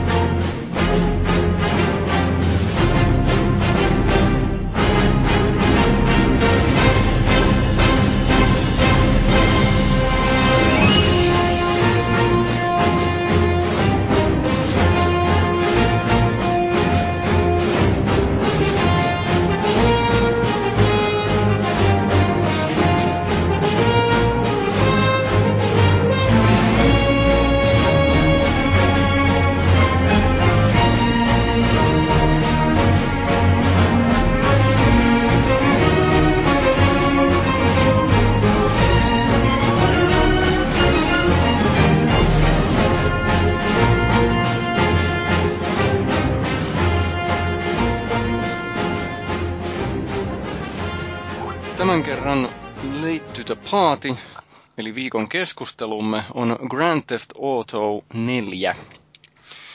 Ja syy, syy nyt on oikeastaan aika ilmeinen, eli kun syyskuussa julkaistaan tämä Grand Theft Auto, Auto, Auto vitonen, niin nyt sitten vähän muistellaan tätä nelosta. Ja nyt vähän yleistä sekä GTAsta noin muuten, että sitten tästä nelosesta. Niin aloitetaan siitä, että, että nämä Grand Theft Autothan on ajankuluessa muodostunut ehkä osittain ansaitsemattomasti niin tämmöiseksi synonyymiksi tällaisille avoimen, maailman rikospeleille. Ja hyvin tunnusomasta on se, että se maailma on iso, maailma on avoin ja siellä voi kylvää kauhua, lähinnä kauhua nimenomaan, lähinnä miten tykkää. Että se vähän tämmöinen rellestyspeli. No, no sitten kun rellestää, niin niskaansa saa kyllä poliiseja sitten ja osahan on kehittänyt ihan minipelejä siitä, että kuinka pitkään pysyy hengissä kun on poliisi perässä niin ja niin monen tähden verran ja muuta. Eikö nämä Grand Theft Autothan on nykyään sellainen kans tällainen tavallaan vertailukohde myös peleille, kaikille avoimen maailman peleille. Siis melkein aina kun me luen jonkun arvostelun, jossa on avoimen maailman peli, niin aina verrataan Grand Theft Autoa. Joo. Se on vähän sama kuin on tiettyjä tämmöisiä standardeja, joihin verrataan. Ihmisten on varmaan helpompi ajatella sillä että kun puhutaan avoimen maailman pela- peleistä, niin aina puhutaan GTAsta. Kun puhutaan tasoloikasta, niin puhutaan aina Super Mariosta. Mm. Esimerkiksi. Ja sitten elokuvissa, niin no ei mennä sinne. Se menee liikaa, liikaa ohi.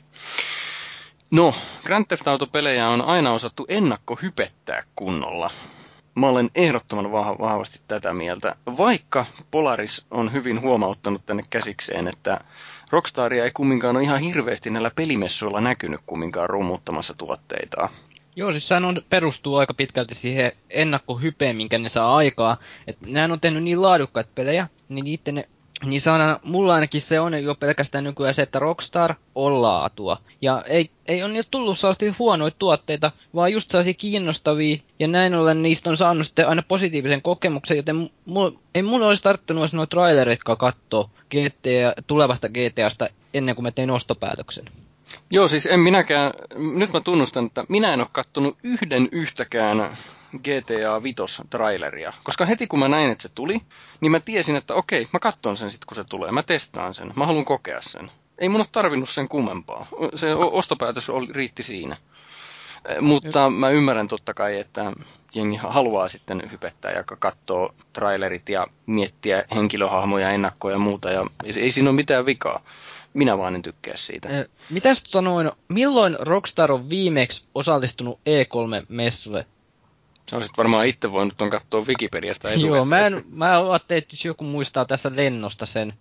Ei se siellä ole ollut ainakaan viime vuosina. 2005 vuonna ne ainakin mainosti sitä Red Dead Redemptionin ihan ensimmäisiä versioita siitä Wild, joku Wild West Project nimellä oli. Sen no, se, on, mä... se on varmaan vähän eri asia, koska sehän oli aika monen riskipeli se Red Dead Redemption aikoinaan, Joo. koska se oli länkkäripeli juuri. Joo. Että... Mutta ei, ei puhuta ihan hirveästi Red Dead Redemptionista nyt, mutta jos puhutaan GTA 4, niin minä muistan sen, että ne arvosanat, mitä se peli sai, niin ne oli varsinkin siinä ihan alussa, niin ne oli oikeastaan kautta linjan ihan tyylipuhtaita kymppejä, mä muistan. Niin mulla tuli silloin jo, tulee vieläkin, semmoinen maku, että oliko siinä nyt jotakin, että toimittajat meni mukaan hypeen vai oliko joku maksanut jotain ylimääräistä, koska ei se nyt niin täydellinen ollut, herran Jumala. Esimerkiksi, no nyt kun puhuttiin Red Dead Redemptionista, niin se, kun se tuli 2010, niin se oli kympin peli. Tai no itse asiassa ihan kympin peli sekään, mutta niin kuin selkeästi jo parempi kuin GTA 4. Eikä se saanut kymppejä. Niin miksi ihmeessä Grand Theft Auto 4 keräs puhtaita kymppejä? Mä luulen, että siinä on, sehän tuli 2008. Mm. Joo. Niin, niin olihan sen siihen aikaan ensin tämmöisiä näin isoja uuden sukupolven hiekkalaatikkopelejä. Kyllähän no joo, se ainakin minut pisti ihmetyttämään ja haukkomaan henkeä, kuinka pirun hieno se oli. Ja, ja, ja se kyllä se on tehnyt sitten arvostelijoihinkin vaikutuksen ihan selvästi. En mä usko, että siinä mistään maksamisesta on kyse. Mm. Mutta ken tietää. En mä uskois, mä en pystyisi uskomaan Rockstarista muista. Tai sitten, tää on just tällainen niinku, tää juttu aiheuttaisi meikäläisessä se perusihmisen puolustusmekanismin, eli jos se et halua kuulla jotain asiaa, niin se rupeat itsellesi toistamaan sitä, että tämä ei ole totta, kun mä en pystyisi kuvittelemaan Rockstarista niin likaista pelaajaa, että se rupeaisi maksamaan arvostelijoille. No, jätetään tämä makset, maksettu arvosana spekulointi nyt omaan arvoonsa, koska meillä ei ole mitään todisteita ja nyt, var, nyt varmuuden vuoksi. Konsolihin podcast, me keskustelijat emme väitä, että ne arvosanat olivat ostettuja. Nyt varmuuden vuoksi. Hyvä. Okei, okay. Grand Theft Auto 4 julkaistiin vähän ennen vappua 2008. Ja Polarixilla oli jotakin ajatusta tästä. Joo, siis tää on, ei tästä ole kauaakaan, kun mä viimeksi olen pelannut tätä Grand Theft Auto 4. Ja tää on vieläkin mun mielestä yllättävän hyvän näköinen peli vielä nykykin päivänä tästä, mitä on pelailu. Että ei ole mitään häiriöitä tullut. Ja siis nähän vielä teki siinä DLCssä The Ballad of Gay Tone, niin nehän teki siihen, että se paransi tätä grafiikkaa ja terävöitti tekstuureita huomattavasti. Eli siinä niinku saatiin tavallaan öö, tehtyä sitä vielä paremman näköiseksi vielä myöhemminkin, mutta siis peruspelikin on vielä yl- hyvän näköinen, vaikka toi teksturi, tai toi DLCn teksturit ei tullutkaan pääpeliin. Mutta vieläkin hyvän näköinen peli. Mä oon kyllä samaa mieltä. Mä nyt ihan tutkimustyönä tätä podcastia ajatellen, niin pelasin, aloitin pelaa alusta sitä tässä alkuviikosta. Ja ei sen tarvi minusta hävetä edelleenkään yhtään se ulkoasunsa suhteen. On se Mutta- kaupunki ihan piru hieno. Toki se nyt, siinä on sitä rakeisuutta ja reppeilyä ja muuta, mutta sitä nyt voisi olla missä pelissä tahansa. Mutta on siinä pirun hienoja esimerkiksi ne valoefektit, auringon nousut, auringon laskut ja tämmöiset. Ja autot ja näin. Vaikka se esim. se anima, liikeanimaatio niillä hahmoilla onkin yhdenlainen. No, tämä nyt havainnollistaa juuri sitä, mitä mä puhuin joku podcasti sitten tästä Metal Gear Solid 4. Että jo noin vuonna 2008 niin pelintekijät osas ottaa lainausmerkeissä kaiken irti nyt jo näistä väistyvistä alustoista. Et ei mikään ihme, että joskus, oliko se vuosi vai kaksi sitten, niin jo joku Ubisoftin hemmo sanoi, että kyllä ne uudet konsolit saisi jo tulla. Ja nythän ne sitten tulee. Joo, tossa on sitten vähän enemmän tekniikkapuolellakin tosta kaiken irtiottamisesta. Ja, toivotaan, että nyt vielä saatais vähän mehu irti näistä mui- muidenkin kanssa niin näistä nykyisistä konsoleista. Mhm. Muuta. Saa nähdä, miltä tuo vitonen sitten näyttää. Kyllä mä luulen, että ei se niin ratkaisevasti paremmalta näytä kuin tuo edellinenkään. En mäkään usko. Mutta Ei. eipä sillä ole väliä. Pääsi, No. että se toimii. Sitä on mukava pelata ja se kertoo hyvän tarinan. Se riittää Kyllä. mulle. Sama homma. No, sitten mennään vähän ajassa taaksepäin, eli tämä edellinen GTA, joka oli ennen nelosta, niin sehän oli tämä Grand Theft Auto San Andreas. Niin sehän julkaistiin lokakuussa 2004, eli siinä oli neljän vuoden rako, e, jolloin ei ollut sitten GTAta, ja silloin ilmestyi muun muassa Saints Row, josta puhutaan vähän, vähän tuonnempana. Niin, niin tota, neljä vuotta on jo pitkä aika GTA-faneille, että ei mikään ihme, että nelonen sitten jo tuli. Ja nyt sitten semmoinen info, josta mulla ei ollut kaivaa, kaivaa lähdettä. Eli nyt tämä pitää ottaa taas vähän tämmöisenä, vähän tämmöisenä juoruna, joka ei välttämättä ole näin.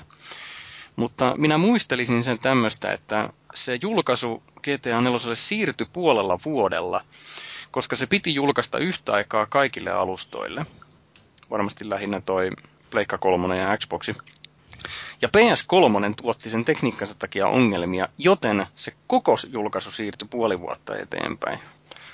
Ja vielä kerran, mulla ei ole tälle, tälle nyt lähdettä, tämä voi olla pelkkää huhupuetta nyt sitten. Joo, toi neljä vuotta on nykyään ollut aika tuollainen NS-standardi julkaisuväli noille Rockstarin, tai toi neljä ja viisi vuotta suurin piirtein. Se on sellainen, mitä mä oon huomannut, että melkein keskimäärin ne kehittäjä. Onhan toi ollut monessakin pelissä toi PlayStation 3 arkkitehtuurinsa vuoksi toi ongelmallisin laite ilmeisesti, mitä ne on puhunut. Esim. Valvehan oli PlayStation 3 mm. vastainen just sen takia, koska se on aika vaikea. Se oli vähän kehitys, kehitetty vähän huonosti se konsoli. Valvehan ulkoisti PS3-porttauksien tekemisen. Ai, O- Siis o- omille peleille. Siis Valven peleihän on pleikalla, mutta sen on käsittääkseni tehnyt joku muu kuin Valve sen käännöstyö. Orange Boxin teki tämä AI joku juttu ja Portalin kanssa. No AI just joku. näin. No niin, juuri näin. Okei, tekniikasta vähän tuonnempana, niin GTA 4, niin sitä myytiin yhteensä, olen antanut itseni ymmärtää, 25 miljoonaa kappaletta kolmelle alustalle, mitä, mikä on kyllä hurja määrä yhdelle pelille. Et, että tosta myyvempihän taitaa olla suurin piirtein muutama Nintendon peli tyyliin Wii Fit ja Wii Sports, joita muuten molempia sai niin kuin konsolipundlena myös, mutta GTA 4 ei. Mm. Et kyllä 25 miljoonaa kappaletta on huima merkkipaalu, että niin kuin nyt tässä ruvetaan kohta puhumaan, niin minä, minä en tykännyt GTA 4, mutta kyllä mä tunnustan, että se on merkittävä osa videopelien historiaa. Tota, nyt sitten vähän puhutaan tästä keskustelijoiden välisestä jännitteestä, joka täällä nyt su- suorastaan kihelmöi jo ja kipunoita le- lentelee. Kaikki varmasti pystyy sen tässä nyt a- aistimaan jo. Yeah, right. Niin mulle tämä on vähän epäkiitollinen aihe tämä LTTP GTA 4, koska minun mielestäni se on maailman paskin täysiä kymppejä kerännyt peli. Et kun me ollaan totuttu tässä podcastissa nyt haukkumaan pelejä, niin minä haukun nyt GTA 4. Siis voi jumalauta! Ne vitun kontrollit, saatana. Mä kaksi kertaa yritin pelata GTA 4. Aloitin alusta ja muuta, niin Siis ne kontrollit vaan vitutti niin huimasti, että ei pysty. Ei pysty. Sitten se toinen, mikä siinä niin siinä on tämmöisiä kaverisuhteiden hoitamista, niin, niin tota, joo, imekää omaanne, kun minä olen matkalla johonkin justiinsa mitä liekään ostamassa aseita ja luotiliivejä tai jotain muuta, niin kännykkä soi ja joku podaaja kaveri molottaa siihen luuriin, että nyt pitää lähteä baariin ja jos et lähde, niin se suuttuu ja ei, ei ole kivaa. Niin tota, nämä kaksi syytä nyt oli lähinnä sitten se, että minkä takia se GTA 4 tarina ja varsinkin lisäosat, niin ne jäi mulle, mulle oikeasti hyvinkin hämärän peittoon.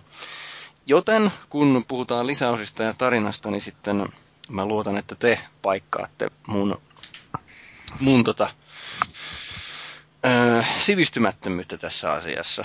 Mutta mä oon ymmärtänyt, että Polaris vastaavasti on oikein niin kuin, sillain niin kuin, kun sä et kumara Mekkaan päin, vaan sä kumarat Lontooseen päin, missä on toi Rockstarin toimisto. Joo, siis mä, öö, mitä me nyt aikaisemmin ollaan käyty tässä läpitte ja mä kuulin tuon sun negatiivisuuden, niin täytyyhän mun nyt tulla tällaisen vastakkainasettelun tekemään tässä. Siis mä en halua niinku, ei tää nyt aivan ihan täyden kympin peli ole, mutta ei tää huonokaan. Ja just niinku, tämähän on sellainen, mitä toivoo, että on avoin, on a- ja on paljon tekemistä, ei lopu kesken, ja tietenkin sivutehtäviä tutkittavaa on. Ja sitten toisaalta, just kun mainitsit toi ihmissuhteiden ylläpito, mikään ei ole inhottavampaa, kun aina tulee joku puhelu, että minä haluamme tekee tehtävää, sieltä soittaa Roman, it's your cousin, ja jotain tollasta, sitten ei muuta kuin punaista vaan luuri, ja menoks vaan. Mutta siis on tos, toisaalta ihan hauskasti myös pistetty yhteen tehtävään toi ihmissuhteiden ylläpito, kun siinä piti muistaakseni ajaa jotain pommirekkaa jonnekin päin, niin sit siinä just Roman soittaa siinä just sopivasti siinä, kun ollaan menossa jossain tullin lävitte. Tai mikä se nyt on se, kun ajetaan sillan ylitte siinä ja pysähytään siinä joku Joku checkpointti mikäli. just siinä kohtaa, niin se soittaa, sitten alkaa vaan, tää Niko alkaa, että hei, mulla on nyt vähän, ei pysty millään, että nyt on täällä vähän todella tiukat tilanteet, että mulla on vähän räjähteitä tuolla, joku ihan älytön siellä, oliko se joku rekka vai pakun takaosas. Ja se oli oike- oikeastaan yksi nerokkaimpia leimauksia siinä. Mutta sitten kuitenkin, niin tää on mun mielestä just hyvä peli pienien virheiden kerran. Ei mulla tosta muuta sen enempää ja tarkemmin sitten analyysiä tuossa vielä myöhemmin tossa. Ei muikaan kyllä nuo ihmissuhteet häirinnyt missään vaiheessa. Siis kun puhelin soi, niin se voi lyödä kiinni sen puhelimen. Ja mä tein aina tehtävien välissä sitten kävin kaljalla jonkun kanssa, jos halusin, mutta en mä niitä koskaan kokenut ärsyttäviksi. Mm, mä tein tota ihan samaa itse, että ei se ollut sillään semmoinen juttu. Okei. Tuosta, tuosta on hirveän joku- iso juttu noussut noista. Aina, aina joku mainittee just tuo, että ne helvetin kaverit, kun ne soittelee. Niin, että on oikeassakin elämässä. Punaista No, lupia niin. vaan ne helvetin kaverit soittelee. Ei siihen pakko ole vastata. Niin. Jaa, mulla oli sitten varmaan liian velvollisuuden tuntoinen fiilis siinä pelaamisessa tai jotain. Että, kun mä mennään muistan sen, että mä iskin luuria korvaan siinä ja sitten tulee justi vittuiluviesti, että sä et tykkää musta ja mä en enää anna sulle autoa lainaa ja jotain tämmöistä näin. Tuossa siis... mä aloitin alusta pelaamaan tuota, niin en muistanut yhtään siinä, mä pääsin ekoille treffeille. Mm. Ja siinä kun mä olin ajamassa sinne treffeille, niin Roman soitti, että nämä jotkut velkojat tulee tänne, että tuo äkkiä auttamaan. Ja mä silti menin sinne treffeille, kävin siellä treffeille ja sitten niiden treffien jälkeen se Roman soitti uudestaan, että, että mitä hittoa, että et tullut auttamaan, että mä oon nyt sairaalassa, että tuu hakemaan mut täältä. Siinä olisi ilmeisesti voinut mennä autteleenkin sitä romaania siinä. Siinä olisi käynyt vähän erilainen. Joo, siis toihan on noita GTA 4 on noita valin, mm. valintojen mm. maailma. Mutta siis noilla ihmissuhteillahan sai siinä etua. Että muistaakseni Lidl Jaakobin, kun sai niinku sinne, että ammutaan tietyn verran niinku vaikka kaljalla tai jossain, niin sieltä sai sen tavallaan sen ihmissuuden teen hyväksi. Sitten siellä sai vissiin, oliko se ilmaiseksi vai alennuksen niin noita aseita ostettua sitten myöhemmin. Niin oli. Eikö se ajanut siis sun luoja toi niin auton perässä niitä aseita? Taisi olla joo. joo. Mä menin aina niiden kavereiden kanssa sinne komediaklubeille, jossa oli Riki Kervais veti stand-upia. Ne oli oikein hauskoja. Ja sitten piti kännissä ajaa takaisin kotiin, mä muistan se. Niin, se Se oli niinku oikein hyvää liikennevalistusta, mutta sehän oli K18. Että. Mm.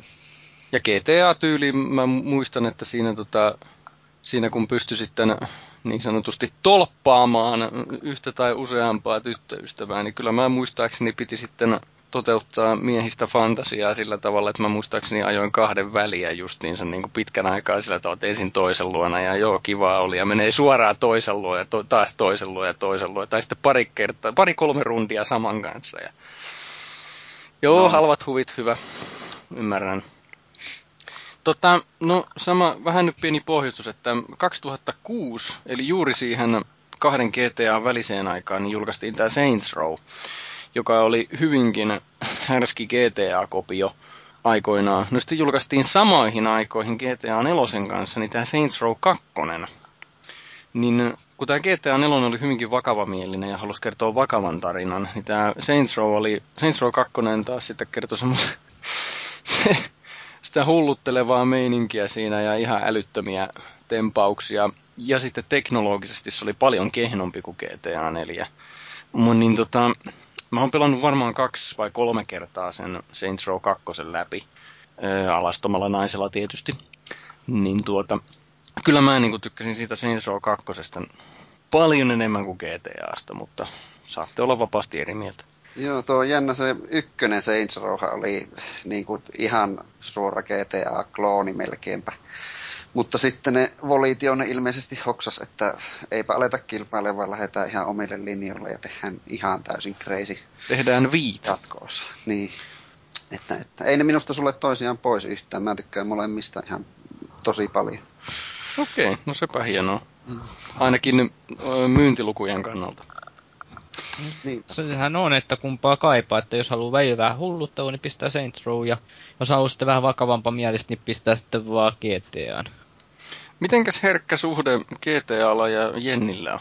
Äh, meillä on hyvinkin herkkä ja vakava suhde kyllä GTAn kanssa, että tota, on mulle semmoinen arkea sarja, mistä mä oon aina digannut. Että tota, kun toi nelonen tuli, niin mä, mulla on sellainen etäinen mielikuva, että mä en ollut siitä ihan niin innoissani sit loppupeleissä, kun mä olin odottanut, että mä olisin ollut. Mutta kyllä mä oon sitä pelannut ihan älyttömästi ja itse asiassa tuossa mietin muutama viikko sitten jo, että pitäisikö sitä alkaa taas vähän pelailemaan. Että kyllä mä dikkaan siitä hirveästi. Se on kiva, kun si- siinä on niin sellaisia karuja kohtaloja ja on semmoista niin kuin vähän rujampaa se meininki.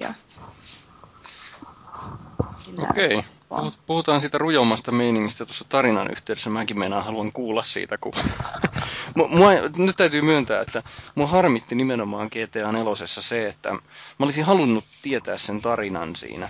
Mutta tota, se jäi nyt sitten niiden suolesta otettujen kontrollien takia ja kavereiden takia pelaamatta. Mutta tota, hyvät herrat, nyt alkaa GTA Tekniikkaa viisi minuuttia. Olkaa hyvä. Joo, eli siis tää on ensinnäkin resoluutio on Sub HD, eli se on 1152 kertaa 640 eli, eli al, huomattavasti alhaisempi mitä tällainen 720p-kuva, joka on 1280 kertaa 720. Ja tämä on nykypäivänäkin yllättävän yleistä tällaista näissä peleissä ollut nykypäivänäkin. Ja mä nyt vielä, mä itse asiassa yritin selvitellä tuossa, että mikä sitten on ajanut tähän, tähän asiaan, että ei ole, ei ole ihan, että ollaan alempana kuin itse HD-resoluutio. Ja se on varmaan osittain johtuu siitä, että näitä konsoliversioita joutaa optimoimaan jonkun verran, että me saadaan ne toimimaan. Ja sitten kun kuitenkin kun on kaksi alustaa, niin joutaa karsiin. Mutta mä en tiedä, että olisiko tuossa resoluutiossa sitten mahdollisesti ollut Xbox-versiollakin osa asiassa. Onko kellään tietoa näistä jutuista? En osaa sanoa mitään tuo. Joo, joo. Ja kun se on vaan nyt esimerkiksi, otetaan nyt vaikka nykypäivän yksi peleistä, mikä, mitä en olisi osannut odottaa Sub HD-resoluutiota, on Bioshock Infinite. Se on ihan muistaakseni samoilla Sub HD-resoluutioilla ollut. Että olisiko siellä olla sitten jo, mit, me pohdin yhä edellekin, mitä mahdollisuuksia tuohon, että, että miksi sitä ei saatu ihan kaikkea irti silloin siitä pleikkarista. Että mä oon tullut tulokset, olisiko se sitten siitä monimutkaisesta arkkitehtuurista, plus sitten siitä, että sitten jos ne olisi halunnut enemmän irti, niin sitten siinä olisi pitänyt myös sitten julkaisuaikaakin siirtää taas omituisesti. Vai onko se, että se tehtiin vähän niin kuin sen heikoimman alustan mukaan, SO Xboxi? Jep, niin kuin mainitsin tuossa. Mm. Eli se voi olla myös siitäkin. Että näähän on, eikö ne ole vuosi ero, kun ne tuli nämä konsoit, Pleikka 3 ja Xbox? Suunnilleen. Eurooppaan taisi tulla keväällä 2007, oliko Pleikkari? Joo. Oliko? en muista. Mutta kuinkin. Kumminkin. Joo, en mä saa enempää irti tuosta re- resoluutiosta muuta kuin, että se ei ole 720p, vaan se on Sub HD. Ja jos nyt pompataan sitten seuraavaan, eli pe- pelin ytimeen, joka tässä tapauksessa on Rage-pelimoottori. Ja siis tämä esiintyy ensimmäistä kertaa kunnolla nyt konsoleilla.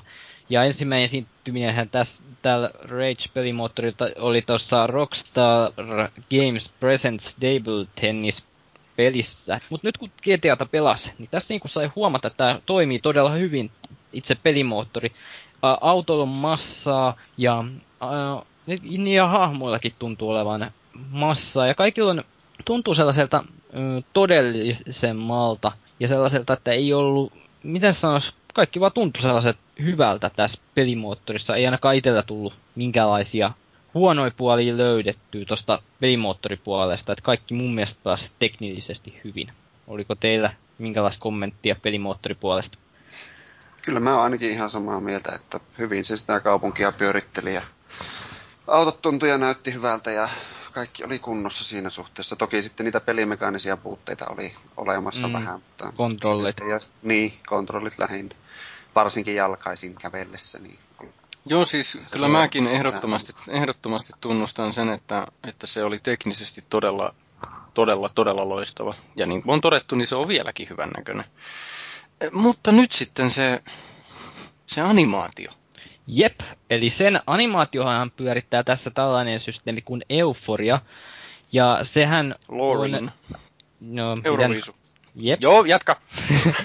Niin, tämähän on siitä mielenkiintoinen animaatiomoottori, että tämä luo lennosta tavallaan ne, sen animaation, eikä siellä ei ole mitään valmiiksi animoituja pätkiä, mitkä se sitten lataa, vaan se on niin, se voimat, mitkä siihen pelaajaan kohdistuu, niin ne vaikuttaa siihen animaatioon, mikä sitten syntyy. Ja se vissi lataa, tai se heittää vaan lennosta niitä sitten siihen pelaajan nähtäväksi, mitä tapahtuu sitten. Ja vaikka nyt sanotaan nopeus vai no, eri nopeuksilainen animaatio, jos esimerkiksi tämä hyppäät autosta pois ja tälle, jos sä ajat vaikka moottoritielle ja hyppäät autosta pois kesken kovan vauhin, niin se on varmasti erilaista kuin se, että sä ajat hitaammalla vauhilla. No mä muistan ainakin justiinsa sen, että kun juoksi kadulla ja vaihtoi sitä juoksusuuntaa äkkiä, niin okei se on realistista. Se ei vaihtanut niin kuin sillä sekunnilla, vaan siinä oli tietty viive, kun se käänsi sitä sitä juoksusuuntaansa. Muista, näin muistelisin oli. tällaista. Näin se oli, ja se vaati aluksi totuttelua tosi paljon, mutta sitten kun sen hoksas, niin ei se mua ainakaan häirinnyt enää sitten. Kyllä, se, kyllä joo. No sinua häiritsee. Joo, minua häiritsee, mm, niin.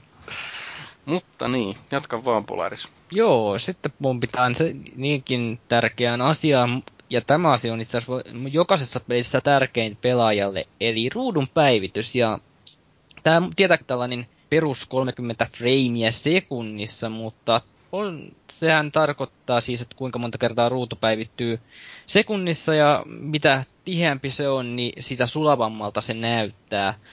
Ja tässä tapauksessa kuitenkin mä en ole varma, että laskiko tämä frame sekunnissa, koska se ei kuitenkaan pelin aikana koskaan ihan, tai harvoin se pysyy ihan vakiona 30 framea sekunnissa, vaan sitten mitä enemmän tapahtuu, niin sitä yleensä tuppaa aina laskemaan sitten tota ruudun päivitystä. Huomasitteko työ mitään tällaista, että rupesi diasouta muuttumaan tai tällaista? No, ei ainakaan häirittävässä määrin. Kyllä se ehkä välillä alako vähän venymään ja paukkumaan ja tökkimään, mutta ei sille, että se nyt olisi sanottavasti häirinnyt missään vaiheessa. Joo, tästä vaan oli juttu ollut jonkun verran foorumilla tästä ruudun päivityksestä ja Tämä on ristiriitainen. Itse en ainakaan sen kummemmin huomannut sen kummempaa diasolta, ellei sitten ilmeisesti räjä, mun mielestä ehkä räjähyksistä taisi olla, ehkä sitten muuttuu hiukan Niin, diasolta. ja sitten kun oli, oli tusina poliisiautoja, helikoptereita ja muuta, niin... Mutta ei se tosiaan pahemmin. Kyllä se mukavasti rullas pääsääntöisesti. Joo, oliko jos muilla kommentteja tulun päivityksen ongelmista? Ei ainakaan itsellä ei tule edes mieleen, että olisi niinku havainnut mitään. Jep, no eiköhän sitten pompita itse katsomaan, minkälainen kaupunki oli kyseessä. Niin, eli minä olen vahvasti sitä mieltä, että GTA-peleissä on nimenomaan pääosassa se kaupunki itse, jossa toimitaan. Ja sitten siinä kaupungin sisällä aina välillä GTA-pelistä tai lisäosasta riippuen aina syvennytään joihinkin henkilöihin. Vähän niin kuin tämmöinen, muistaakseni ihan yksi GTA-pelin nimikin on, että Episodes from, Li- from Liberty City.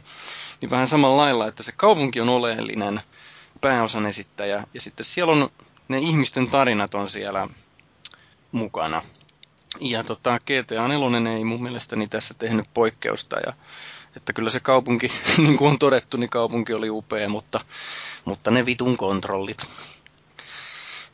Joo, ka- siis tämähän on sellainen, tulee mieleen aika vahvasti tämä televisiosarja 24, vaikka se nyt sijoittukin Los Angelesiin ja viimeisellä kaudella New Yorkiin, mutta tästä tuli aika mie- paljon mieleen niin kuin kaupunkina, kun sehän on, siellä oli paljon tällaisia satamia ja tällaisia vanhoja tehdaspihoja siellä ja sitten paljon oli urbaani ympäristöä siellä. Mutta toisaalta sitten tässä oli ehkä, ehkä kaivannutkin sitä maaseutua tai sellaista vähän luontoa ehkä sinne ympärille.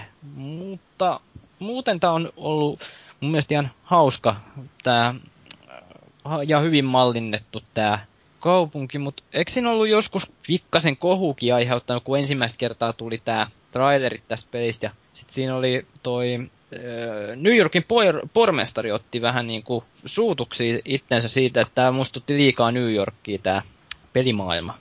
Jaa, voi olla. Kyllähän se muistuttaa ihan New Yorkia, että ei siinä.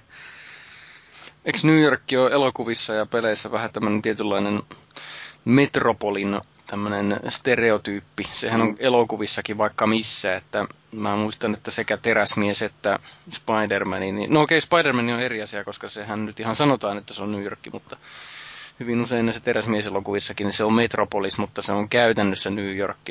Okei, nyt ei puhuta näistä mm. sarjakuvajutuista, mutta... Eihän tuo Rockstar tosiaan yrittänyt sitä peitelläkään. Sillähän oli, oli Vapauden patsa, mikä sen nimi olikaan tässä pelissä joku vastaava. Ja... Lady Liberty varmaan niin, tai joku muu. Niin, ja se oli siellä Happiness Islandilla se. Niin justi. Että, että ihan, ihan suora kopiohan se sinällään oli. Että ei siinä. Mitä tulee tuohon maaseudun puutteeseen tähän, niin mua se ei haitannut kyllä yhtään. Mä San Andreaksessa lähinnä ärsytti ne pitkät, jumalattomaan pitkät etäisyydet siinä. Ja jos Mut pystyy meni... kuuntelemaan radioa samalla. No pysty, pysty ja pysty, mutta en tiedä. Ei mua koskaan, enkä mä koskaan San Andreaksessa innostunut krossaamaan jollain mönkiellä vuori, vuoristossa ja tälle. Että ei mua tuo häirinnyt, että tuota kaupunkia, kaupunki oli pelkästään siinä eikä maaseutua yhtään. Mulla mä... oli taas vähän silleen, sori, että siis niin kuin mä olisin ehkä tavallaan kaivannut alkuun jotain semmoista niin kuin pientä maaseutua siihen, mutta sitten loppupeleissä mä huomasin, että en mäkään niin kuin sitten oikeastaan sitä siihen enää edes tarvinnut tai halunnut. Että... Joo, se pysyy aika tiiviinä se pelikokemus silleen, ei tarvinnut ihan hehtaareja ajella aina. Joo. Tykkäsin ja mä, mä ruukasin paljon ajella veneellä. Mulla on siellä, muistan yhden ikimuistoisen pelihetken, kun mä ajelin. Siellä oli auringon nousu tai auringon lasku. Mä semmoisella kilpaveneellä meni siitä just sen Lady Libertyn vierestä ja siinä aurinko just laski sieltä sen takaa ja siinä soi tämä Smashing Pumpkinsin biisi, tämä 1979 ja voi jumalauta, että tuli hyvää fiilis siitä. No, oliko siellä myöskin flamingoja ja bikinitytsyjä, jotka meni rullaluistimilla niin kuin Miami Viceissa? Ne oli varmaan siinä Vice sitten lähinnä. Että Joo. Paljon. Näin ihan sivuhuomiona, niin mä haluaisin, että ne tekis tota Vice Citystä tämmöisen ihan niin kuin oikein remakein. Tai sitten sillä tavalla, että GTA 6 tai mikä liekään, niin se olisi niin kuin joku tarina 80-luvun hengessä siitä Vice Citystä. Okei, mulla nyt tietysti on oma lehmä ojassa. Mä, mä oon sitä ikäluokkaa, että mä retroilen 80-luvulla sitten, että Kyllä mä oon ihan samaa mieltä, vaikka luulitkin, että mä oon nuori poika vielä, niin kyllä mäkin oon 80-luvun lapsia ja, ja, ja kyllä mä vaissityö pian tunnelmaltaan parhaana GTAna edelleenkin. Joo. Mutta siinä on se, että vejettiinkö se teema siinä niin tyhjiä siinä vaissityssä, että saisiko sitä enää sitten kunnollista peliä, jossa olisi jotain uutta. Ei varmaan. Remake olisi toki hyvä, joo. Vaikka tuolla Just... uudella peli- pelimoottorilla, niin ai ai. Mm. No siinä on se vaan ongelma tietyllä tapaa, että jos ne tekee sen remakein, niin lyökö se sitten niin kovaa teihin, kun se löi silloin, kun tätä pelailitte sitä tai kunnolla. Niin voi olla, että se ei välttämättä ehkä niin ihan niin hyvä, hyvin toimiskaan enää sitten, kun se toimi silloin ekalla kerralla. Niin, aika kultaa muistoja tietyltä tapaa, mutta voisi toimia tietenkin. En halua kumota sitä tässä tapauksessa. Ja tämä muuten, mikä voidaan tähän väliin sanoa, kun kerran tähän nyt on päästy, niin se kaupunki itse, eli näissä GTA on nimenomaan se, että se on niin kuin, on sijoitettu aika useasti se peli nimenomaan jollekin vuosikymmenelle. Mennään niin kuin jotain teemaa.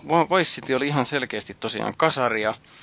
Sitten se San Andreas oli 90-luvun tämmöistä mustien getto rap huume meininkiä. Ja sitten mun, mun käsittääkseni oli aika, aika reilusti ihan 2000-lukua se tämä GTA 4. Niin, GTA 5 on vuotta siitä eteenpäin nykyaikaa. Okei. Okay. Mm. Mutta siirrytään tähän asiaan, jossa todennäköisesti minä olen hyvin hiljaa.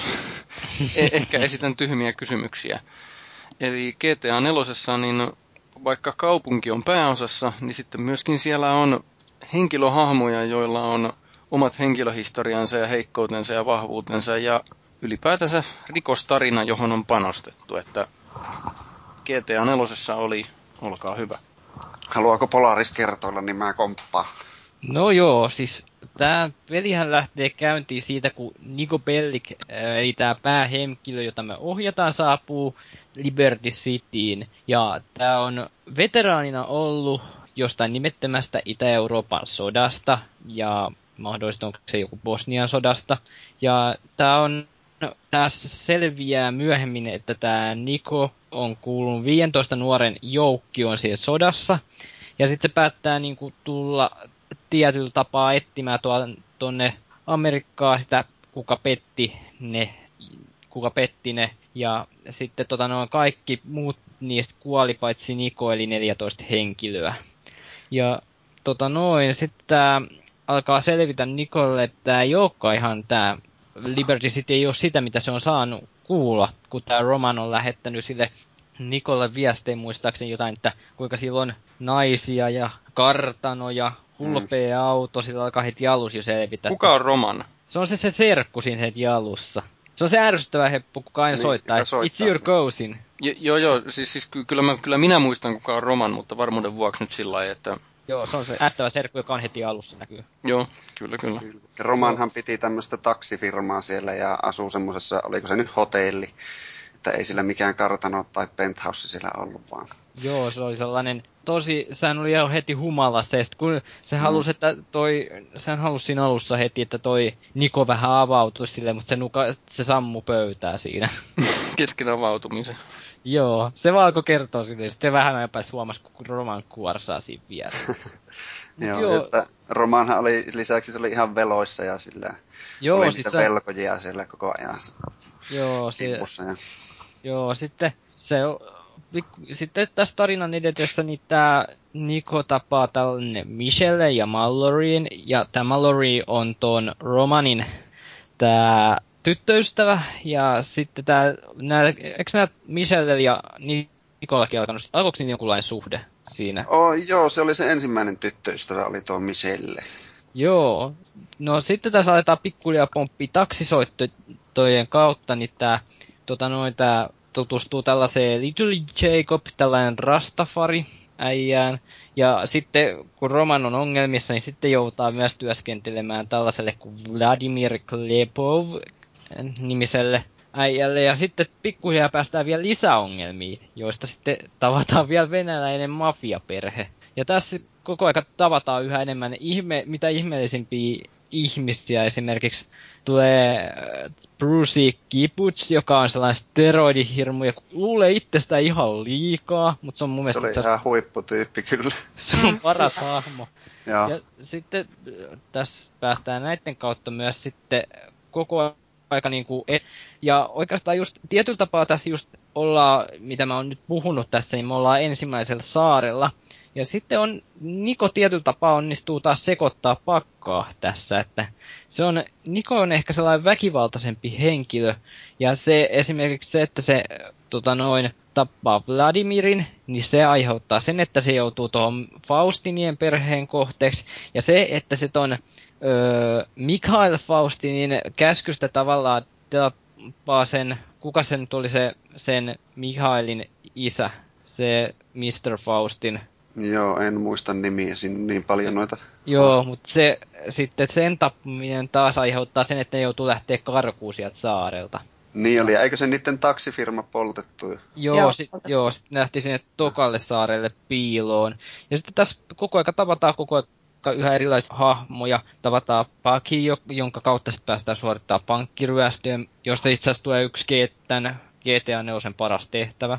Sitten tulee Manny Esguela, jos mä muistan oikein, tää oli toi se joku ihmeen katuräppäri, kuka yrittää vissiin jotain nuoria valistaa noista huu... Oliko se joku nuorten valistajaräppäri? Joo, niin Joo, taisi olla. Ja sitten siinä oli tää toinen räppäri, tää Playboy X. Eikö se ollut räppäri myös? Joo, se oli kans. Mä en muista tarkalleen siitä muuta kuin sen, että sitten tästäkin tuli valintoista. Tää oli tää Niin tuli. Elisabetta Torres, joka oli ihan niinku, näillä ja Mänillä vähän tuli sitten myöhemmin sellaista sanasotaa, kun tää ryntäs sen kotiin vähän, ja sitten Elisabetta oli pikkasen koksupäissä ilmeisesti siinä tilanteessa. Ja sitten siinä vähän sattui pientä väkivaltaa. Ja mitäs noi, muistatteko työ nämä Ray Pacino ja Jimmy Pegorino? Mä en muista näitä hahmoja. En minäkään muista sen tarkemmin. En millään. Siitä on tosiaan viisi No. vuotta, kun sen on pelannut. Mutta joo, tosiaan niinku näiden hahmojen kautta aina Niko päätyy koko aika syvemmälle ja syvemmälle tonne rikollisuuteen. Ja Joo, se oli, siis Nikohan oli aluksi ihan suht rauhaa rakastava tyyppi, että eihän se halunnut ketään tappaa, muuta kuin se kosto-homma tietty. Mutta Mm. se sitten niin kuin va, puoli vahingossa ajautui sinne sitten. Joo, itse asiassa Romanin takihan se oikeastaan Niin. pääosin ajautui sinne. Et, se on aika jän... Se on itse asiassa yksi mielenkiintoisimpia kohtia tuosta juonnesta, kuinka niinku toinen voi ajautua tonne. Joo, kyllä. Kun se kuiten, ja tietyllä tapaa, jos rupeaa pohtimaan hiukan syvällisemmin, niin onko se sitten tavallaan se niinku kertoo siitä, kuinka tavallaan lojaali toi Niko on sen perheelle loppupeleissä. Jos näin syvällisesti mietitään. Että kun se rupeaa niinku väkivalloin jopa puolustamaan sitä noissa Joo, tilanteissa. näin, näinhän se on, vaikka se ei ollutkaan samaa mieltä kaikesta, mitä se romaan teki. Ja kyllähän se sen kertoi sille, mutta lopulta silti aina puolusti sitä.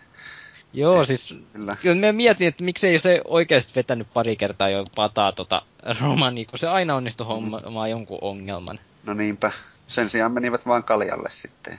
Ajoivat päissään kotiin. Joo, mikäs parempi, sopi, mi- mikäs parempi tällainen juttujen sopimiskeino onkaan kuin pari pulloa kaljaa. Kyllä, nimenomaan. Joo, mutta sitten tässähän on, tarinassa nyt on sitten kuitenkin se, että päästään vihdoinkin äh, sellaiseen valintojen maailmaan. on pari erilaista loppumissiota, mitkä riippuu tietystä valinnoista. Ja tällainen ö, Dimitri ö, tulee, kun tapetaan se laivanruumassa, ja Niko tuli, tai siinä laivanruumassa, millä Niko tuli Amerikkaan. Ja myöhemmin sitten, kun vielä tämä Romani ja Mallorin häitä, niin sitten tämä Jimmy Pegorino tekee drive-by ja ampuu sen Nikon seuraavan tyttöystävän, Katein. Ja sitten taas tästä syntyy se, että tota noin, jahdataan tuota Pegorino helikopterilla Happiness Islandille, ja sitten se päättyy sinne se peli. Ja tämähän onkin aika eeppinen loppumissio, niin mikä tässä on. Eli siinä muistaakseni ekaksi mennään varastolle, ammutaan kaikki, otetaan motskari, lähdetään jahtaamaan venettä ja sitten päädytäänkin rampista helikopteriin. Joo, se oli kyllä Joo. Eeppinen, eeppinen ja hieno. Joo, no deal on sit, sitten tämä deal on taas toisenlainen, että sitten häissä kuolee toi Roman, jonka tämä Dimitri tappaa. Tappaa Pecorino mm. ja Niko tappaa Dimitrin Happiness Islandille. Ja tämä on just mun mielestä itse asiassa ihan hienoa, että tässä oli näitä valintoja ollut paljon tästä tari- tai no ei paljon, mutta jonnin verran näitä on ollut silti, että sä pystyt tavallaan esimerkiksi ekostehtävissä kiinni pysty sen, oliko se Vladimirille velkaa se yksi äijä, niin sit sai päättää, että lyöks jaloille niin se varpait, kun se no, roikkuu jossain katon rajassa silleen. Et Joo, vai, niin. jos, vai autoit sen ylös sieltä ja sitten sä annoit sanoit sille vaan, että lähdin nyt veks täältä ja älä ikinä palaa enää. Joo, näin oli. Noit valintoja oli kyllä aika vähän, että niitä olisi kyllä ollut ihan mielellään, jos ne vaiku- olisi vaikuttanut vielä enemmän tuo pelin kulkuun. Mm, ehdottomasti. Kyllä. Ja sitten tuota, noiden juoneen liittyvien hahmojen lisäksi siinä oli näitä Stranger-missioneja, jotka oli niinku että jos vailee jossain, niin sinne tuli semmoinen pieni ihmisikoni sinne ja nekin oli yllättävän hauskoja tehtäviä. Ne monelta tuntui menevän ihan ohi ne tehtävät, eikä koskaan edes tiennyt, että sillä on semmosia. Joo. Mä itse asiassa mä itse niin, mä tapasin ajalla pitkin poikista kaupunkia siinä toivossa, että mä törmäisin johonkin, koska ne oli, oli tosiaan hauskoja. Joo, kyllä. Mäkin, no netistä piti sitten etsiä ne loput tyypit, että missä ne oli, että tuli tehtyä varmasti kaikki ne niin. Strangerin tehtävätkin. Mulla kävi sillä tavalla, että mä itse asiassa en aikaisemmin tiennyt noista Stranger-tehtävistä, vaan mä ajoin tonne Mä ajoin, tai kävelin muistaakseni ihan vaan sattumat kaupungilla, ja sitten siellä vaan tuli yksi äijä sanoa, että hei, vitti sitä tulla tekemään tämän tehtävän, niin sitten me hetkeksi siihen, se tuli sellainen, että tehtävä alkaa. Ja sitten toistui mieleen noista Strangerista, että muistaakseni minä sattumoisin menin siellä kadulla, niin joku ei vaan sattumoisin antoi mulle sataisen. Tuli sellainen tuossa, muistaakseni pelin niin, alkupuolella. Joo, se oli ihan siinä alussa. Siinä tavallaan esiteltiin, että tässä on tämmöisiäkin tehtäviä, jotka saattaa tulla ihan yhtäkkiä, jos vaan satut olemaan oikeassa paikassa suunnilleen oikeaan aikaan. Mm. Kyllä. Ja tossa joo, tosiaan mä vielä voitaisiin mainita tämä tarinaan liittyvä tämä ihmissuhteiden ylläpito. Ja mistä tulee tämä roman, It's Your Cousin. Se soittaa aina ja sanoo samat sanat, ja se rupeaa jossain välissä oikeasti kyrsimään totaalisesti.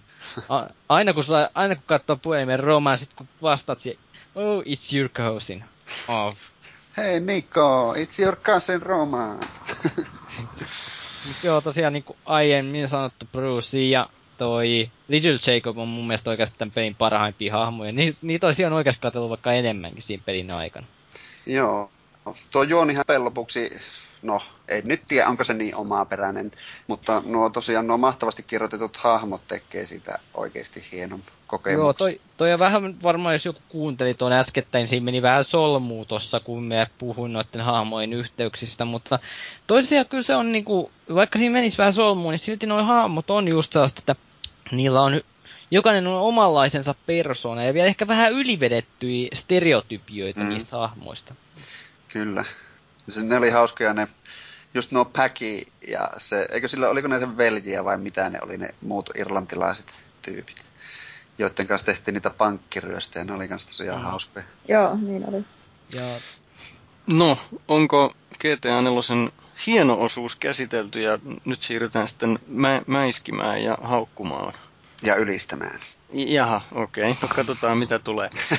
Eli puhutaan kontrolleista ja niin kuin on ohjattavuudesta. Ja niin kuin on tullut ilmi, niin Mulle se nimenomaan jalkasin ohjaus ja siinä nyrkkeiltiin ja ammuttiin, niin se oli, ja suojautuminen ja pff, ne oli niin ylitsepääsemättömiä asioita, että mulla Joo, jäi oli, kesken. Olihan niissä kieltämättä niiden ampumismekaniikkojenkin suhteen, niin kyllähän niissä olisi ollut tosi, tosi, tosi paljon parannettavaa, että olihan se kökköä ja olihan se hankalaa.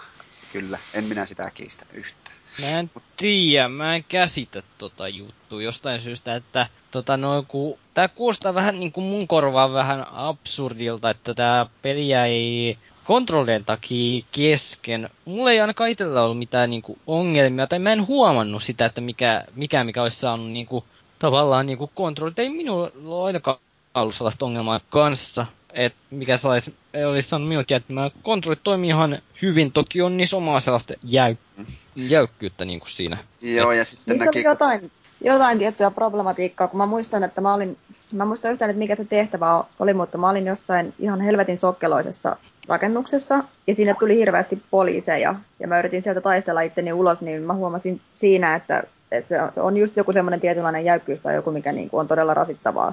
Joo, kiitos kun muistutit. Nyt ja, muistin. Ja siis, joo, tota, muistan ajaneeni helvetin kyytiä jollain mopolla sieltä vaan karkuun, että en lähtenyt edes enää niin yrittää ampua ketään, että mä vaan pääsen sieltä niin kuin pois. Joo, ja sitten kun tuli siis tuota ampumismekaniikkaahan niin paljon parannettiin näihin Red Deadiin ja Max Payneiin ja mitä näitä nyt onkaan, niin näkee, miten paljon paremmin se silti voisi vois toimia. Mm. Mm. Mutta sitä en kyllä niin kuin en itsekään ymmärrä, että pitkiä peli keskeyttää. Että oli niitä kohtia, että oli vähän semmoinen, niin kuin, että ei oikeasti jaksaisi, mutta ei se niin kuin, kyllä käynyt mielessä itsellä, että olisi niin kuin sen takia keskeyttänyt. Että ei ne niin isoja juttuja sitten ollut. Joo, sama juttu. Jotkut ei ole voinut sietää myöskään sitä autojen ajettavuutta, mitä, sitä mä en ymmärrä yhtään, koska musta ne autot on nimenomaan aivan pirun mukavia ajia. Ne tuntuu Kyllä. erilaisilta ja ne tuntuu Joo. painavilta ja tälleen. Ne oli musta niinku yksi parasta tuossa pelissä. Niillä oli tosi nautinto ajaa niillä autoilla. Mutta Jep. jotkut sitten tuntuu, että ne niinku ei voi sietää Ei yhtään. Niin kuin ilmeisesti Fellu esimerkiksi. Mm. Kyllä.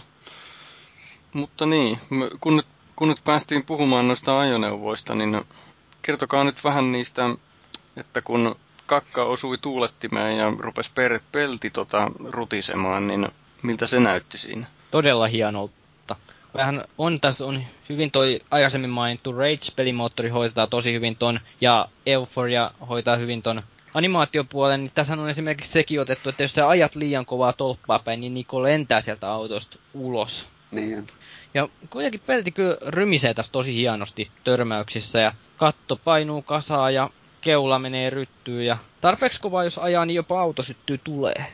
Joo, ja tämmöisiä pieniä yksityiskohtia, niin kuin esimerkiksi jos jarrupohjassa painaa kaasua, eli tekee vaikka donitseja, niin jos tarpeeksi pitkään sauhuttaa siinä, niin renkaat pasahtaa yksi kerrallaan siitä autosta. Mm-hmm. Ja sama vaikka moottoripyörälläkin. Että just tämmöisiä pieniä yksityiskohtia, jotka on tosi mukava huomata sitten pelatessa.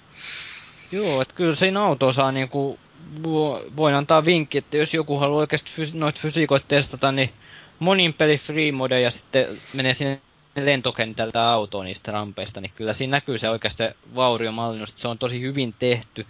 Mm. Ja toki onhan näitä, netistä me on katsonut näitä videoita, missä jotkut sanoivat, että tällainen pitäisi saada tota noin, tuohon seuraa Grand Theft Auto, mutta ne on välillä ollut vähän jotkut jopa vähän yliampuvia, ne jotkut tällaiset törmäysmallinnusohjelmat tai törmäysmallinnusmoottorit, että ne on ollut överit, mutta tässä oli ihan hyvä tämä ollut, että eipä sen auton tarvitse enempää painua kasaan, mitä se tässä nyt oli. Mutta toki odotan seuraat GTAt vähän enemmän, että miten ne sen hoitaa. Miten se meni? Muuttuko siinä se ajettavuuskin vielä, jos, jos tuota, se meni ruttu se auto? Hyvä pointti. Mm. Mä en nimittäin muisti.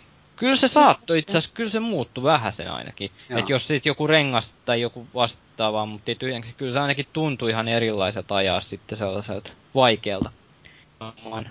Mm. Nyt ei tule enempää. Kyllä se muistaakseni pikkasen ainakin vaikutti siihen ohjattavuuteen. Jos joo, semmoinen, muisti, semmoinen muistikuva mulla. Ainakin renkaat se on jo vaikuttaa. Joo, kyllä. Ja se oli tosiaan jännä, jännä se kuvakulma tuo autosuhteen. Se ei tosiaan ollut ihan takana, vaan se oli siinä vähän sivussa. Senhän sai muistaakseni otettu myös keulaakin sen Joo. kuvakulman. Sai, ja sitten siinä oli myös tämä filmaattinen kuva. Joo. Mm, Sille on vähän muuten vaikea ajaa. Silloin Niin on. se näyttää Silloin vaikea, hyvältä. Anteeksi kun mä nyt kiroilen taas, mutta se näyttää ihan tosi hyvältä. Ajakaapa koko pelimaailman läpi sillä cinematic-kuvakulmalla. N- Nyt muuten täytyy tämmönenkin sanoa, että vaikka mä niitä kontrolleja tässä on haukkunut, niin mulla ei taas sitten nimenomaan niistä ajoneuvokontrolleista ole mitään huo- huonoja muistoja. Ja todennäköisesti ne oli ihan jees minunkin mielestäni. Joo. No tota, sitten avoimen maailman pelithän todennäköisesti juuri GTAn ansiosta niin muodostuu sillä, että siellä voi pyöriä miten tykkää ja tehdä mitä haluaa, mutta sitten kun haluaa edetä siinä tarinassa, niin sitten mennään tiettyyn paikkaan, painetaan nappia, jolloin alkaa se, se tehtävä sitten, niin minkälaisia nämä tehtävätyypit oli Grand Theft Auto nelosessa? Olkaa hyvä. Niin. Pelannut niitä? Joo, no siellähän niin kuin tuli jo mainittua, siinä on niitä juonitehtäviä, joita on monen, monenlaisia. Ja se voi olla, että pitää kuskata joku tyyppi toiseen paikkaan. Voi olla räiskintätehtävä. Että niitä on hiekkalaatikkopelille tuttuun tyyliin niin monenlaisia. Ja, ja sitten juonitehtävien lisäksi siinä on tosiaan niitä Strangerien tehtäviä ja sitten noita deittihommia ja kavereiden kanssa aista ja tämmöistä. Mitäs mm. muilla tulee mieleen? Tuleeko Polariksilla mitään? Mm, siellä on mun mielestä ihan, nämä tehtävämissionithan on mun mielestä just ihan hyvin suunniteltu, että siellä niinku hoidetaan, alkuun tutustutaan vähän tää pikkuhiljaa tää pelimaailman romaanin kautta ja käydään katsoa sen ongelmia ja ne on sellaisia aika pikku, mut, pikku ongelmia, mutta sitä mm. tässä päästään koko aika yhä suurempiin mittasuhteisiin näissä tehtävissä ja siellähän on muistaakseni se pankkiryöstö oli mun mielestä yksi pelin parhaimpia tehtäviä. Joo, ja se oli aivan hemmetin vaikea. Joo, Muist, no, Muistan kuolleeni siinä monta kertaa ja sitten siinä oli checkpointti jossain kuusessa ja kyllä ketutti. Joo, siis sinähän oli tota noin sillä tavalla, että jos sä feilasit sen tehtävän, niin sulle tuli tekstiviesti, millä sä pystyt siihen viimeisimpään checkpointtiin menemään. Niin, niin just. Mutta olihan siinä sitten, muistaakseni tietenkin se eeppinen viimeinen tehtävä, muistaakseni. Olihan, mitäkään muuta siinä oli tehtäviä. Onhan siellä sitten, nämä alkutehtävät on aika tyhjänpäiväisiä, että piti käydä pöllissä joku auto ja sitten sun piti ajaa se pesu, autopesulla läpi. Eli tutoriaalitehtäviä toisin Joo, sanoen. niistä autopesuloista ei ole kyllä mitään muuta hyötyä periaatteessa pelin loppupuolella. Tai tälle, kun ajatellaan pelin maailmaa, niin ei niistä ole oikein mitään hyötyä. Sitten nämä Brucein tehtävät, Bruce Kibbutsin tehtävät, niin eikö ne ollut just auto... Joo, ne oli autokisoja, mitä mä sinänsä tietyllä tapaa. Niissä piti tulla ykköseksi, kolmas jäi riitä. Joo. Ja no, kyllähän tää autopelinäkin, to- tai ajopeli, tai tälleen niinku kilpailupelinäkin toimii ihan hyvin tällaisia kisoja. Niin ne toimii yllättävän hyvin tässä Mm. pelissä. Joo, ja se kaupunki antaa mukavat ympäristöt sitten niille puitteet niille kisoille. Joo, sehän oli silleen, että sä, siinä pitää aina väliin kartasta katsoa, että missä se checkpointti sijaitsee, että mihin Mm. suuntaan sä käännyt sitten seuraavaksi. Yleensä ne aina näkyi siellä, että mihin, mihin pitää mennä, ja sitten niissä oli joku nuoli, mikä osoitti sen suunnan, mihin piti jatkaa. Joo. Jos en väärin taas muista. Joo, niin oli. Ja nämä juonitehtävät, niin ne oli mustakin aika hyviä, siis monipuolisia. Ei missään vaiheessa alkanut ärsyttää ne juonitehtävät. Ei. Oli venehommia, oli helikopteritehtäviä, sille aika laaja-alaisesti monenlaista. Joo, siis ei, ei tässä ei tässä itsellekään kertaakaan sille tullut sitä, että öö, tylsistyttyä tuotte tehtävien kaavaa. Välillä tuli ehkä kysytty ehkä, että vieläkö tämä juoni jatkuu silleen, että Mm. se oli vähän kuin, alkoi niitä, kyllä sen huomasi niin kuin tehtäviä oli paljon ja sitten alkoi kysyä niin kuin sit jossain vaiheessa, että alkaako tämä juoni pikkuhiljaa jo kasautuu ja punoo nämä langat yhteen. Mm. Mua aina harmittaa tämmöisessä hiekkalaatikkopeleissa tehdä niitä pääjuonen tehtäviä, varsinkin jos se on hyvä peli. Mm. Niin mä aina viimeiseen asti koitan tehdä niitä sivutehtäviä ja mulla tarvitse sitä juonta pelata eteenpäin, kun sen haluaa tavallaan säästää. Ja monesti mulla käykin silleen, että jo, esim. jossain Assassin's Creedissä, niin mä teen ensin kaiken muu ja sitten mulla on melkein koko juoni vielä pelaa, pelaamatta sen jälkeen. Ja sitten kun sä oot pelannut sen, sen tota, pääjuonen, niin sitten kun on suorittamatta niitä sivutehtäviä, niin ne ei enää kiinnosta. Niin, ne ei enää tunnu niin hyvältä. Joo, mulla, mulla on ihan sama. Että, että ne sivutehtävät, mikä kiinnostaa melkein pelissä kuin pelissä, niin tekee ne nimenomaan sen, kun ei ole vielä pelannut sitä päätarinaa loppuun. Mm. Koska Niinpä. se, se mielenkiinto loma, ropahtaa.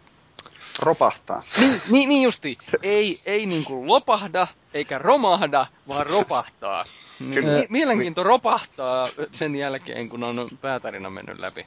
Mulla on nyt taas on ihan päinvastainen, että yleensä mä pyrin tekemään sen päätarinan ensin, koska mä en malta olla tekemättä. Ja, ja. sitten ehkä satunnaisesti teen jotain siinä välissä, mutta aina haluan palata fiilistelemään, varsinkin jos on ollut hyvä peli, niin sitten mä mielellään teen sen jälkeen niitä sivutehtäviä ja muita juttuja. Onko se niitä ihmisiä, jotka lukee kirjasta ensin sen lopun ja katsoo leffasta viimeisen kohtauksen ennen kuin rupeaa kattoon sitä no, tai lukee muuta? Ei, en ole, en. Okei. Okay. Täytyy Mä muistan sanoa... pienenä, kun kirjoja luki, niin monasti teki, teki silleen, että luki lopun ja sitten mietti, että jaksaako lukea kirjaa vielä.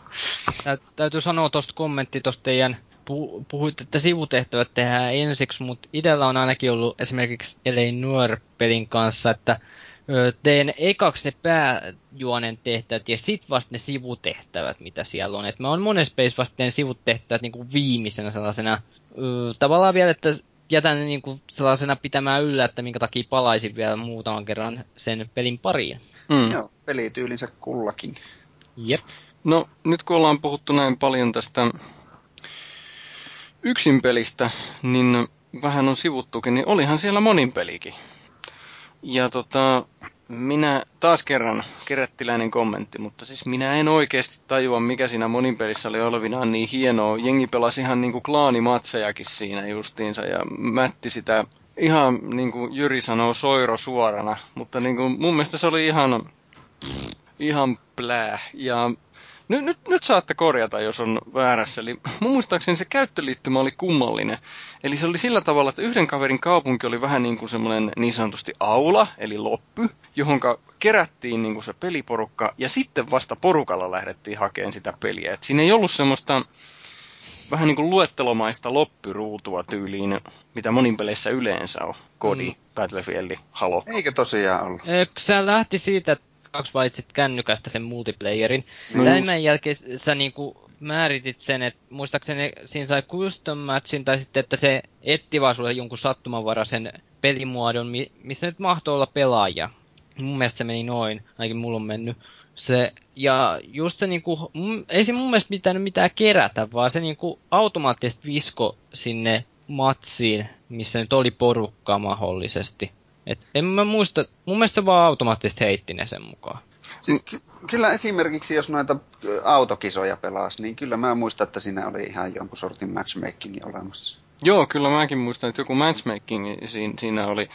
Ja taas kerran mun muistikuvani saattaa pettää, mutta tota, mulla on jäänyt aina mieleen, kun se silloinen peliporukka, missä mä pelasin, niin yritettiin, poru- oltiin totuttu tähän Call of Dutyn pelihakutyyliin, Call of Duty 4, niin tota, sitten yritettiin päästä porukalla pelaamaan sitä GTAta, kun kaikilla se oli justiinsa, niin vitsi jengi rupes huutaan siellä, hu, rupes huutaa ruudulle, kun ei ymmärtänyt, miten se tehdään, niin justi se, että, että niinku, peli on mainio, mutta tämä käyttöliittymä haisee paskalta. Saatana, mennään kodiin. Joo, kyllä, kyllä sen olisi paremminkin voinut tosiaan hoitaa, ei siinä mitään. Toi kuulosti, mun mielestä kyllä täytyy sinänsä sanoa nyt kommenttia tosta, että toi, kun sä mainitsit, että klaanimatseja pelasi, toi kuulosti vähän jotenkin, mä, mun niinku tuli tällainen mun aivoille tällainen pieni overload, kun jotenkin GTA klaanimatsiin mulla rupeaa lyömään tyhjää siinä kohtaa. Jotenkin se ehkä on, ei siihen jotenkaan mä en saa ujutettua kyseiseen peliin sellaista klaanimatsityylistä no, pe- pelaamista. Me tehtiin muistaakseni sillä tavalla, että kun sehän on koko kaupunki on auki siinä, niin mm. me tehtiin muistaakseni sillä, että ha, pelimuoto oli Team Deathmatch, joka nyt on tietysti itsessään taas oikea älyriemuvoitto, niin muistaakseni sillä, että tämä on tämmöinen rippituoli tunnustus nyt tässä nyt niin kuin meidän kesken, kun ollaan, tämä ei leviä eteenpäin. Ei. Niin, niin tota, ei kukaan kuuntele. Ei, ei tietenkään niin. niin tota, minä kävin hakemassa jonkun nopean urheiluauton, ja tota, sitten nämä mun, mun pelikaverit, niin ne kävi hakemaan muutaman tapon sillä, että me oltiin johdossa. Ja sitten ne juoksee munat vaahdossa siihen mun urheiluauton luokse, hyppää kyytiin ja tuottaja sotaa suoraan moottoritietä pakoon toiseen päähän sitä pelikarttaa. Ja, ja sitten vaan ajetaan pakoon koko, mitä se matsi kesti, 50 minuuttia, niin ajo vaan koko ajan pakoon siinä justiinsa, että ne ei saanut enää kiinni, niin voitti sen matsi. Suunnittelun riemu voitto kyllä. No, joo, siis, tota, siis sehän nyt ei ole reilua eikä kivaa, eikä, mutta mut se osoittaa vaan sen, että ei se peli nyt ainakaan ihan klaanimatsiin taipunut, kun se mahdollisti tollasen tempu. Ja, jos Joo, täytyy tosta... sanoa, tossa, että mm, nyt öö, ekaksi noista pelimuodosta sen verran mainita, että miksi jokaiseen peliin täytyy laittaa vähintään se Team Deathmatch. Se on jotenkin ehkä vähän liikaa nykyään ollut jokaisessa pelissä. No mutta itse asiassa, kun mun piti sitä Lost Planetin multiplayeria tänään pelata, niin se oli ainoa pelimuoto, missä oli ylipäätään pelaajia, mikä on siis sillä tietenkin ymmärrettävä, että sehän ei ole ulkonakaan ollut kauhean kauan, mutta on kyllä samaa mieltä, että miksi kaikessa pitää olla se. Näinpä. Siis ne on suosituimmat pelimuodot, että esimerkiksi kun Gears of War 3 tuli toi Team Deathmatch, mitä ei ollut aikaisemmin pelisarjassa ollut, niin se oli varmaan sen kaksi vuotta niin, vai puolitoista vuotta, niin se oli ylivoimaisesti suosituin pelimuoto. Siis siellä oli, ei nyt, no ei nyt välttämättä aina kymmenkertainen määrä pelaajia kuin muualla, mutta siis niin kuin ihan härskisti moninkertainen määrä kuin missään muussa pelimuodossa. Et niin kuin, No se on kun se, se on niin yksinkertainen. Ihmiset, ihmiset ymmärtää, mitä se tarkoittaa. Vihollinen niin. tulee vastaan ja saa ammut sen, piste. Keskivertopelaaja ei halua ajatella hirveästi, kun se pelaa, vaan haluaa vaan räimiä menemään. Niin. Siihen se deathmatch on just passeli. Mm.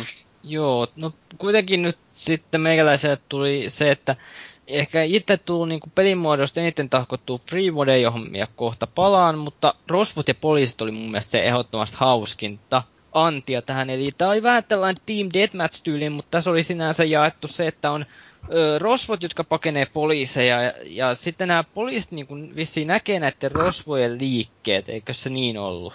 Et, ja ne, se lähti muistaakseni yleensä jostain autosta, ja sitten nämä rosvot oli yhdessä paikkaa, ja sitten ne lähti kaikki hajankki tietylle päin tiettyä päin. Se oli, se oli ehkä, no toisaalta äskettäin mä kyllä kummosin Team Deathmatchin, mutta tää kyllä oli aika lähellä sitä loppupeleissä. Mutta oli tää ihan hemmetin hauskaa kuitenkin. Sellaista, että kun et tiennyt milloin ne tulee välttämättä heti sieltä ne poliisit kimppuun. Ja piti vähän improvisoida, että ei ollut heti aseit muistaakseni käytössä, jos olit rosvoja. Tollaset pikkujutut teki kuitenkin siitä hauskaa. Tuosta, no sanotaan, että jos toi menisi, niin kyllä toi aika hauskaa loppupeleissä on. Että, no joo, tuossa kyllä mä oon vieläkin käyn mielestäni läpi, että voidaanko se laskea periaatteessa Team Deathmatch tyyliseksi. Siinä kuitenkin vähän tiimityötä vaadittiin.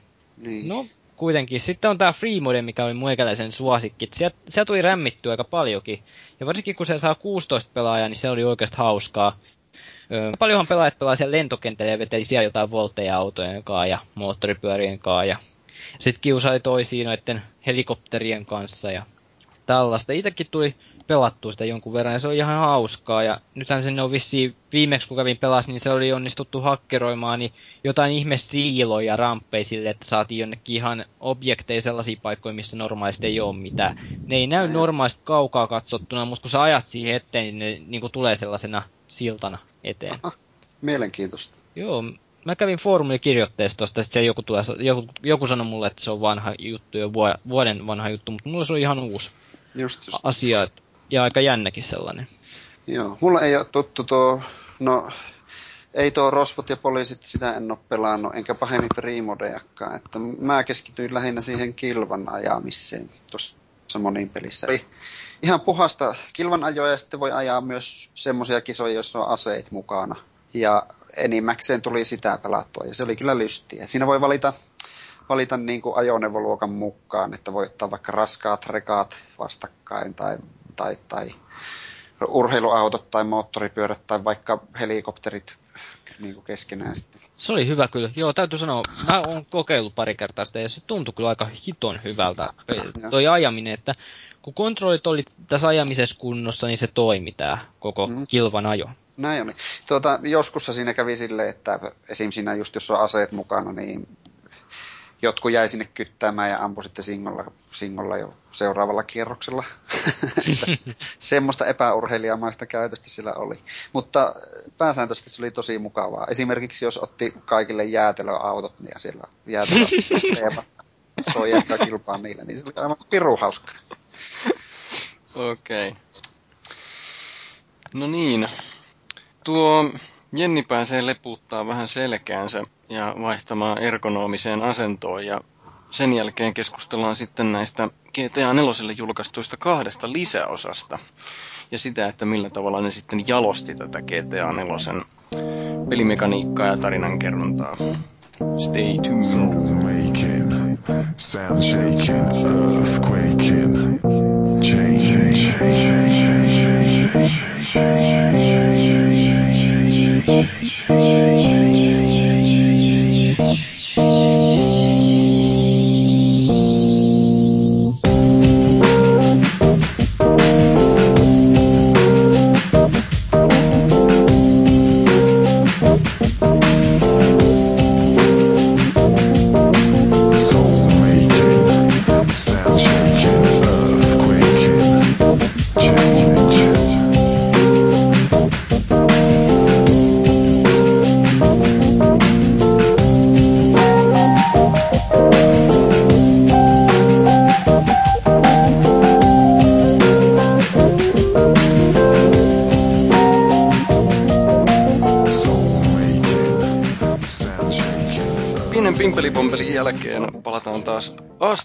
Ja nyt ollaan pääpeli saatu käsiteltyä pois paskoinen kontrolleineen.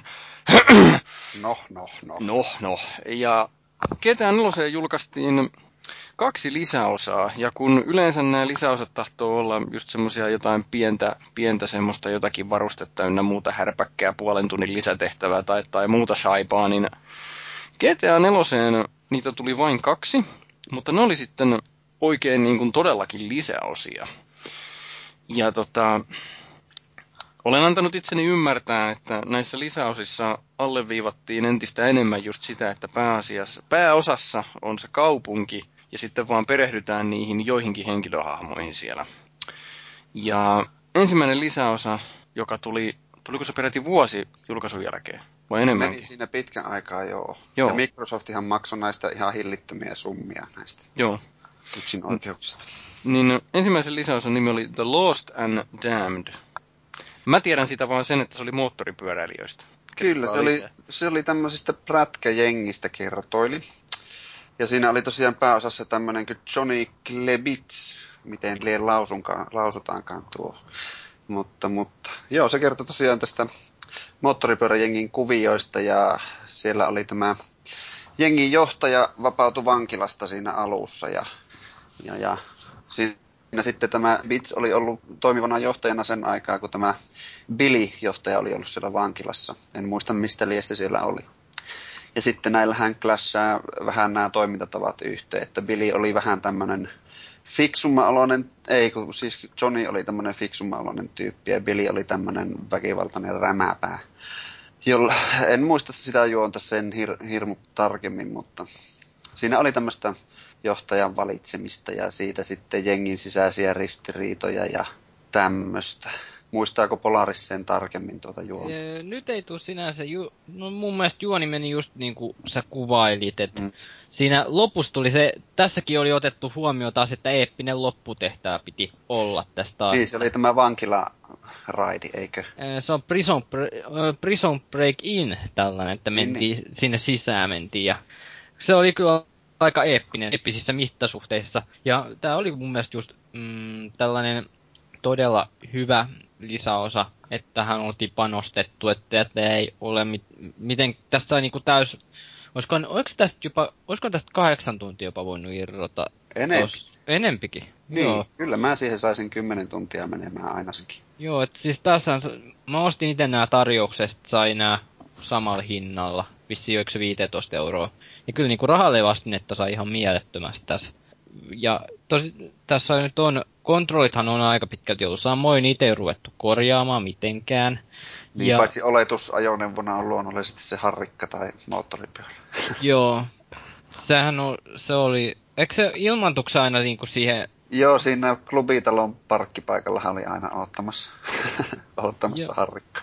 Joo, sehän soi aina, klubitalohan soi aina rock'n'rolli, tai rock sellainen, voisiko hard rock? Niin soi, ja se sattui päähän, kun se oli niin paskaa musiikki. joo, mutta joo, siis tää, tää oli aika pitkälti tällainen, että tää ei mekaniikaltaan yrittänyt mitään mullistavaa olla, vaan tää oli tällainen tehtävä tehtävältä saada juonta vähän enemmän auki. Ja saattaa aluksi olla sen juon tehtävän yhteys pikkasen hatara, mutta sitten kun sit pelaa, niin sit sen saa taas siitä vähän käsityksen siitä juonesta. Sitten se alkaa muotoutua sellainen kokonaiskuva. Kyllä, ja tässähän oli tosiaan samoja tyyppejä kuin tuossa Nikon tarinassakin, eli no en muista ketä kaikkia, mutta ainakin se Elisabetta Torres oli tässäkin mukana ja Joo, oli ne- muitakin. oli tässä. Ja tässä oli mun mielestä, mikä tästä tuli mieleen, niin tässä oli tällainen vähän tää Sons of Anarchy-tunnelma tässä. Se, jos tiedät ti- kyseisen TV-sarjan, niin tässä Mm. oli vähän sellainen samanlainen tunnelma tässä pelatessa. Eli tuntui sellainen vähän, että oli jo vähän meininkejä siitä sarjasta. Joo, kyllä, ja se tunnelma oli aika lailla tosiaan erilainen kuin tässä Nikon, Nikon seikkailussa sitten. Eli nämä päähahmot ja ym, nämä niin loi siihen ihan omanlaisensa fiiliksen sitten. Joo. Se oli mainio. Oliko tässä kaikki, mitä haluatte prätkäilystä sanoa? No, No, toimi. Ja eikö tässä ollut se, kisa, eikö tässä ollut se kisa, kisamuoto, pari kertaa oli sellainen moottoripyöräkisa, missä piti mätkiä muita pelaajia pesäpallo, tai niitä muita kisaajia pesäpallomailan kanssa. oli, oli vähän semmoinen road rash meininki, jos tiedätte vanhan peli. Tuliko se nyt Mega Drivelle vai mille? Mm. Että vähän semmoista. Kyllä, eh- ehdottomasti mäkin olen sitä mieltä, että tuo oli hinnalle anto vastinetta enemmän kuin tarpeeksi. Ja periaatteessa ihan oma, oma pelinsä se oli ja ihan kunnon kampanja siinä oli. Vaikkakin se tapahtui tosiaan siinä samassa suunnissa, minkä se GTA 4 tarjosi alun perin. Joo, ei siinä tarvitse muuta. Ei se mm. tarvitse muuta. Ja, kun, kunhan siinä niinku saa sitä uutta tarinaa, sitä varmaan moni odottikin tässä. Ja uusia mm. tehtäviä ja uutta välinettä, niin niitä kun saadaan, niin hyvin menee. Kyllä. Seuraava lisäosa ja samalla se viimeinen lisäosa, niin sillä olikin mahtava nimi.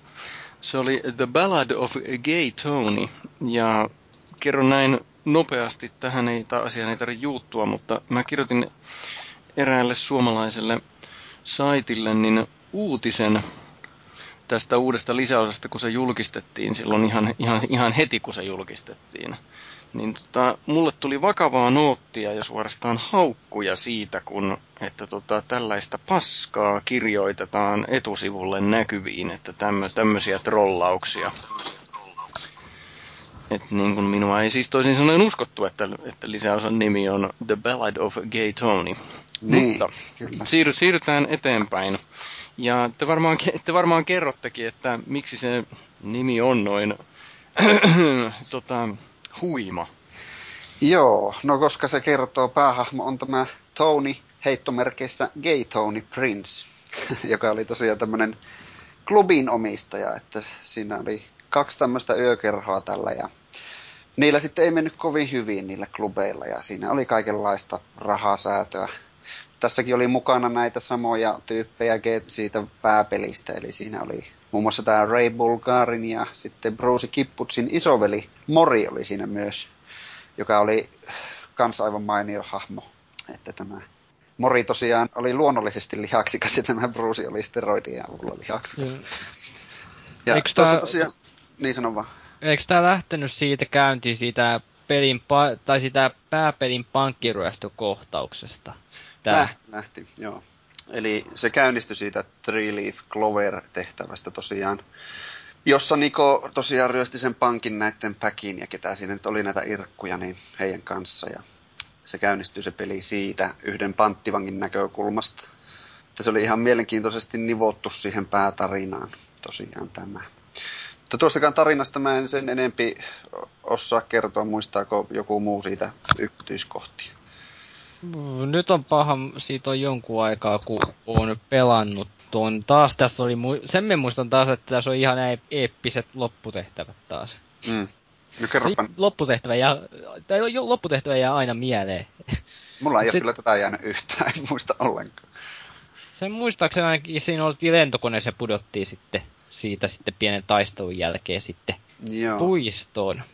Joo, tämä Gate ihan vähän pisti tosiaan läskiksi tätä hommaa, että se ei ollut enää ihan niin vakava naamasta menoa kuin Nikolla ja tällä Johnilla, että siinä tuli just basehypyt ja mitä laskuvarjoja ja muuta siinä tuli, ja se hemmetin tehokas haulikko, jolla räjäytettiin vaikka helikoptereita alas ja tämmöisiä. Joo, sit tuli sit haulikosta mieleen se Expendables-elokuvassa ollut se shotguni, missä on räjähtästä. Kyllä. Mutta tää oli taas tällainen, sai mukavasti tekemistä tähän monta tuntia. Mm. Sitten että muutenkin just, kuten varmaan, jos otetaan previously on this podcast, niin tuolla mä aikaisemmin mainitsinkin, että tämä terävöittää grafiikkaa tämä lisäosa.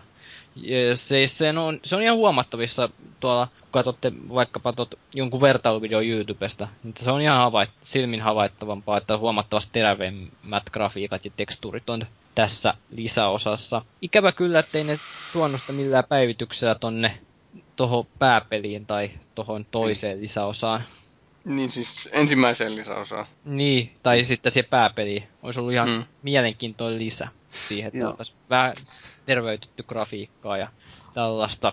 Mut mun mielestä tää on taas, tääkin oli sellainen mukava, kun tässä tuotiin vähän crazympää menoa, että piti välillä ajaa autolla jossain öö, siinä, missä metrot menee, niin samalla radalla muistaakseni oli yksi tehtävä, kun piti... Jemme. Ja sitten sit tällainen mukava. Ja mä tosiaan tein no base-hypytkin ihan trofin takia, ja se on ihan hauskoa. Se oli vaikeeta. Mä muistan, että yritin, mutta en, en jaksanut enempi tehdä sitä sitten.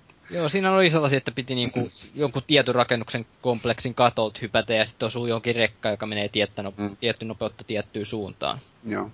Ja tämä Gaytonissa oli tosiaan myös, niin kuin tuossa edellisessäkin lisäosassa, niin sitä, että ne tarinat meni välillä ristiin niissä tosi mielenkiintoisella tavalla. Että välillä siinä nähtiin joitain tapahtumia niin kuin eri näkökulmasta.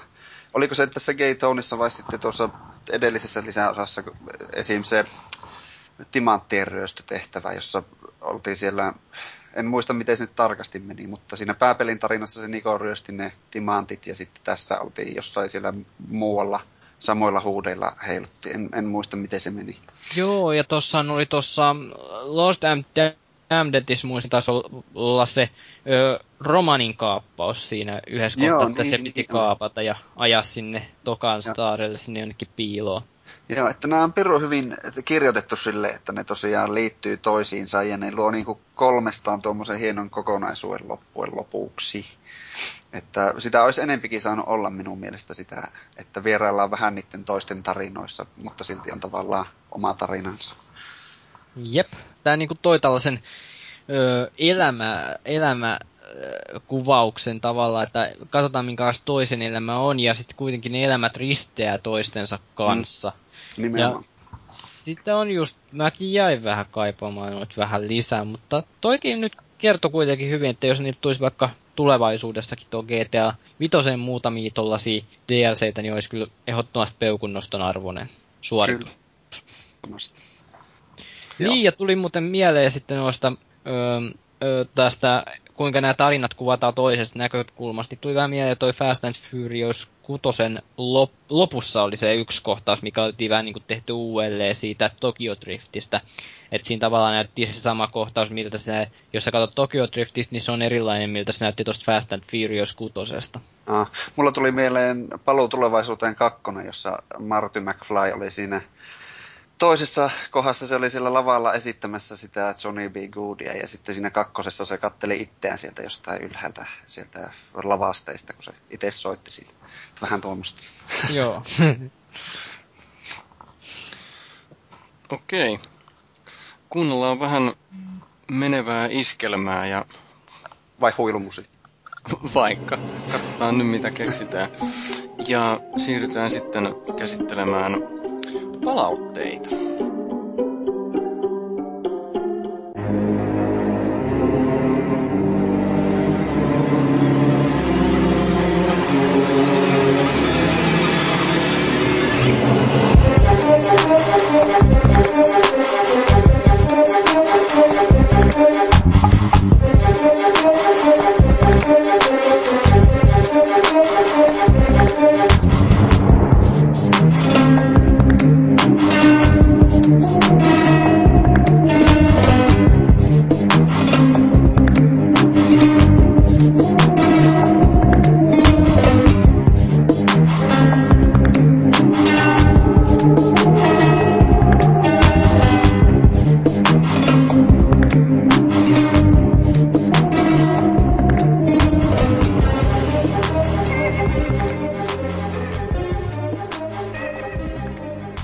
Palautteita saa lähettää, no totta kai foorumin kautta, tai sitten sähköpostilla podcast at konsolifin.net.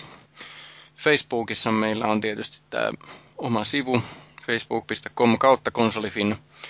Ja Twitterissä on at konsolifin, ja ilmeisen suosittu, vaikka minua ei siellä näy, niin on Irknetissä sitten risuaita konsolifin.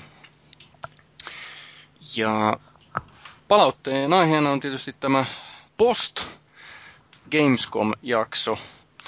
Ja tuota, aloitetaan Nisupullan palautteesta, joka ilmeisesti oli paikan päällä mukana näiden muiden kanssa, että Yhteisöllisyys on asia, jota sopii vaalia ja hyödyntää myös tulevaisuuden tapahtumissa. Otetaan yhteisön jäsenet mukaan niissä puitteissa, kuin se vain on mahdollista.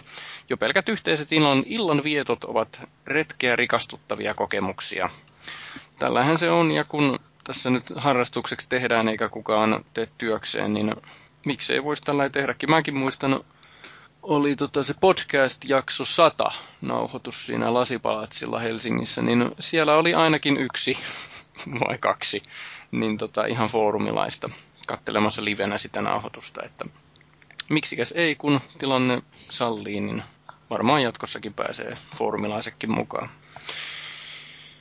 SPH jatkaa sitten palautteessaan, että Nintendon PR on ollut yhtä, kyllä lähes yhtä epäonnistunutta kuin Microsoftinkin.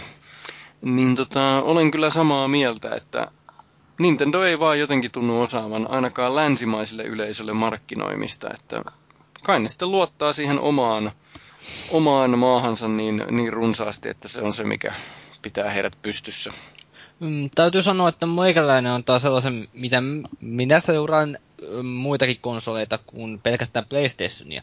Ja mä oon huomannut, Nintendo on ihan hauska se idea, että niillä on se Nintendo Direct, missä ne aina kertoo sitten tulevia julkistuksia ja tällaisia, että mitä on tulossa. Mutta kyllä mä oon nyt ollut tuolla Nintendo suunnalla hyvin hiljasta, mitä mä oon kuunnellut. Ja todellakin, niin ei niillä ole, mä en ole vaan kuullut niistä oikein mitään, että mitä ne olisi julkistanut mitään pelejä tai tällä. Tulevan aika paljon niitä vanhoja pelisarjoja, mitä ne on puhunut. Niillä ei ole oikeastaan saa uudempaa tullut sitten. Tässä on sellainen ikävä mahdollisuus, että niillä ei ole mitään, mitä julkistaa. Ouch. Sekin tulee tietysti mieleen, mutta tätä on nyt taas asia, että asia, josta ei mitään tiedä, niin siitä voi olla mitä mieltä tahansa. Mm. SPH jatkaa palautteettaan, että sinänsä harmi, että poistuin Irkkubaarin Vilskeestä hotellille keskiviikkona jo suhteellisen ajoissa, niin jäi Luigi ja Daniela tapaamatta. Tämä nyt tietysti viittaa tähän meidän Valuigiin. Niin tota, Valuigihan asuu Tampereella, niin hän on niin komea karju, että kyllä nyt SPH teki pahan mokan, kun ei, ei tavannut. Ja hänen Gamescom iltansa kautta viikkonsa meni nyt vähän pilalle, kun hän ei Valuigia sitten nähnyt. No niin. Meidän pitää järjestää podcast, tuollainen uu, uusinta tuosta live podcast olisi mahdollisuus tavata Valuikin ihan IRL. niin, me podcast 150. Valuikin livenä. no, her, herra Maagiset, joka, jota ei tunneta tuota, tuota, erityisen, miten tämä nyt sanoisi, ei tunneta siveänä persoonana, niin hän esitti palautteena, että kiitos Felisle on suonekkaalle penikselle, niin tuota... Oi. Niin, no, minä nyt tässä sitten, että kiitos, kiitos konsolifinin Matti Nykäselle, että onhan se varmaan sitä suonekkuuttakin, että sitä mä en kyllä vaan ymmärrä, että kun Danielan seuraava reaktio oli tähän, että hyi, kun tota, kyllä mä voin vakuuttaa, että ei se nyt mikään inhottava ole. Tuo on kyllä semmoinen palaute, jota minäkin mielellään saataisiin mieltä tuomoille. Okei. Okay. No, Valuikin kommentoitti sitten, että tulee likainen olo halusta ottaa kuva bikineissä olevista messutytöistä. Että se on niin kuin vähän semmoista pervoa sitten olevinaan. Niin tämähän on niin kuin ihan vastakohta maagille nyt sitten. Että siis siveys ja herrasmiesmäisyys on ihan perseestä tällaisessa tilanteessa. Että ne misuthan on vapaaehtoisesti töissä siellä. Niille maksetaan siitä. Niin sen kun vaan menee. En minä ainakaan muista, että kukaan tämmöinen esittelijä Misu olisi kieltäytynyt, kun mä oon mennyt kameran kanssa sanomaan, että saako ottaa kuva. No kyllähän he tietää työtä tekevänsä siellä. No niin, just nimenomaan. Et mun mielestä aivan turha kokea tuota siveyskohtausta tollasesta. Se on niin herrasmies tuo valuikin. Joo, mutta kyllä se pahoille tavoille oppii tässä, kun vähän vuosia menee ja se, se va- vanhenee ja se, ja se tota, pervo keski-ikäinen mies rupeaa lähestymään sieltä, niin kyllä se siis tarkoitan, että hän vanhenee. Ei se, että keski-ikäinen mies lähestyy häisi häntä. no niin, hyvä. Tässä oli palautteet ja tosiaan keskustelua voi jatkaa siellä foorumilla ja se on toivottavaakin. Ja sitten tietysti voi kommentoidakin tätä meidän podcastailuja, mikä on toivottavaakin, että me voidaan sitä kehittää tätä toimintaa. Ennenhän me aina sanottiin, että tehdään tätä, että Jyri tykkää, mutta Jyri ei ole nyt enää niin paljon ollut mukana, niin nyt mä voin sanoa, että tehdään siksi, että kuulijat tykkää. Jep, ja mulla liks, voi, liks. mulla voi pistää vielä niin noita, jos nyt on kommentoitavaa, niin voi pistää myös yksityisviestinäkään, että en loukkaannut ollenkaan, että jos jollain on kritisoitavaa vaan, ja mielelläni otan palautta vastaan kanssa. Joo, Pake. ja kaikki kauniit tytöt saa varmaan laittaa noita, Skyp, Skypessä noita kontaktikutsuja vai? Kyllä, ehdottomasti. No niin. No, mennään tota loppukiitoksiin tässä nytten, niin, tai loppusanoihin. Niin minä sanon nyt tässä sen, että Mua, mun oli tarkoitus alun perin editoida tämä kyseinen jakso, mutta teknologiaa vierastavana, niin nyt sitten mä ulkoistin tämän heavy lifting editoinnin tälle, juurikin tälle komealle karjulle herra Valuikin ja suuresti kiitokset kyllä nyt sitten hänelle tästä, että ei sitten tarvi valvoa öitä. Mitäs Polaris haluaa kertoa meille no, lopuksi? Vesikielellä odotellen seuraavaa GTAta ja muistakaa sitten, kun joskus jos väittelette videopeleistä tai missä tahansa aiheessa, niin muistakaa käyttää ihan aitoja faktoja, ettei niitä tarvitse korjata. Ei vaadi mitään faktoja, kun osaa olla vakuuttavaa, niin se riittää. Niin. Se riittää. Kyllä. No mitä Jenni haluaa kiittää tai kertoa, tunnustaa, ripittäytyä? Mulla on tunnustettavaa ja kiitettävää. Mä haluan kiittää mun upoutta perhettä, kun mä joinasin tässä aikaisemmin viikolla konsolifinin ylläpitoon itsekin. Onnea. Ja itse haluan myös pyytää valmiiksi kaikilta kuulijoilta anteeksi, kun mä sitten saatan ehkä käydä enemmänkin näissä kästeissä heilumassa. Tervetuloa kerhoon. Kyllä, kiitos. Anta, anta anteeksi pyydellään jatkossakin. Kyllä. Ja, ja Jaakkimo sanoo nyt sitten jotain todella filosofista tyyliin, ajattelen siis olen. Kö? Kyllä, no en itse asiassa. Tai no, miten se nyt ottaa. Mä sanon, että elätte pidempään, kun ette kasva liian aikuisiksi vaiheessa. Siinä teille. Ihan mielenkiintoista. Elätte pitempään, kun ette kasva liian aikuisiksi. Mm. Kunhan ei mennä Michael Jackson linjalle, niin kaikki on ok. No niin. Oli pakko lisätä, mutta joo, no. mikä siinä. Tämä oli jakso numero 124. Kiitos kuuntelijoille. Kiitos Jaakkimo. Kiitos Jenni Liini. Kiitos Polariksen poika ja kiitos Konsolifinin komein karju Valuigi, kun kärsivällisesti koetit neuvoa, kuinka se editointi tehdään. Minä olin Konsolifinin toiseksi komein karju, eli Felis Leo, ja muistakaa, että ensi kerralla puhutaan peliaiheisista elokuvista.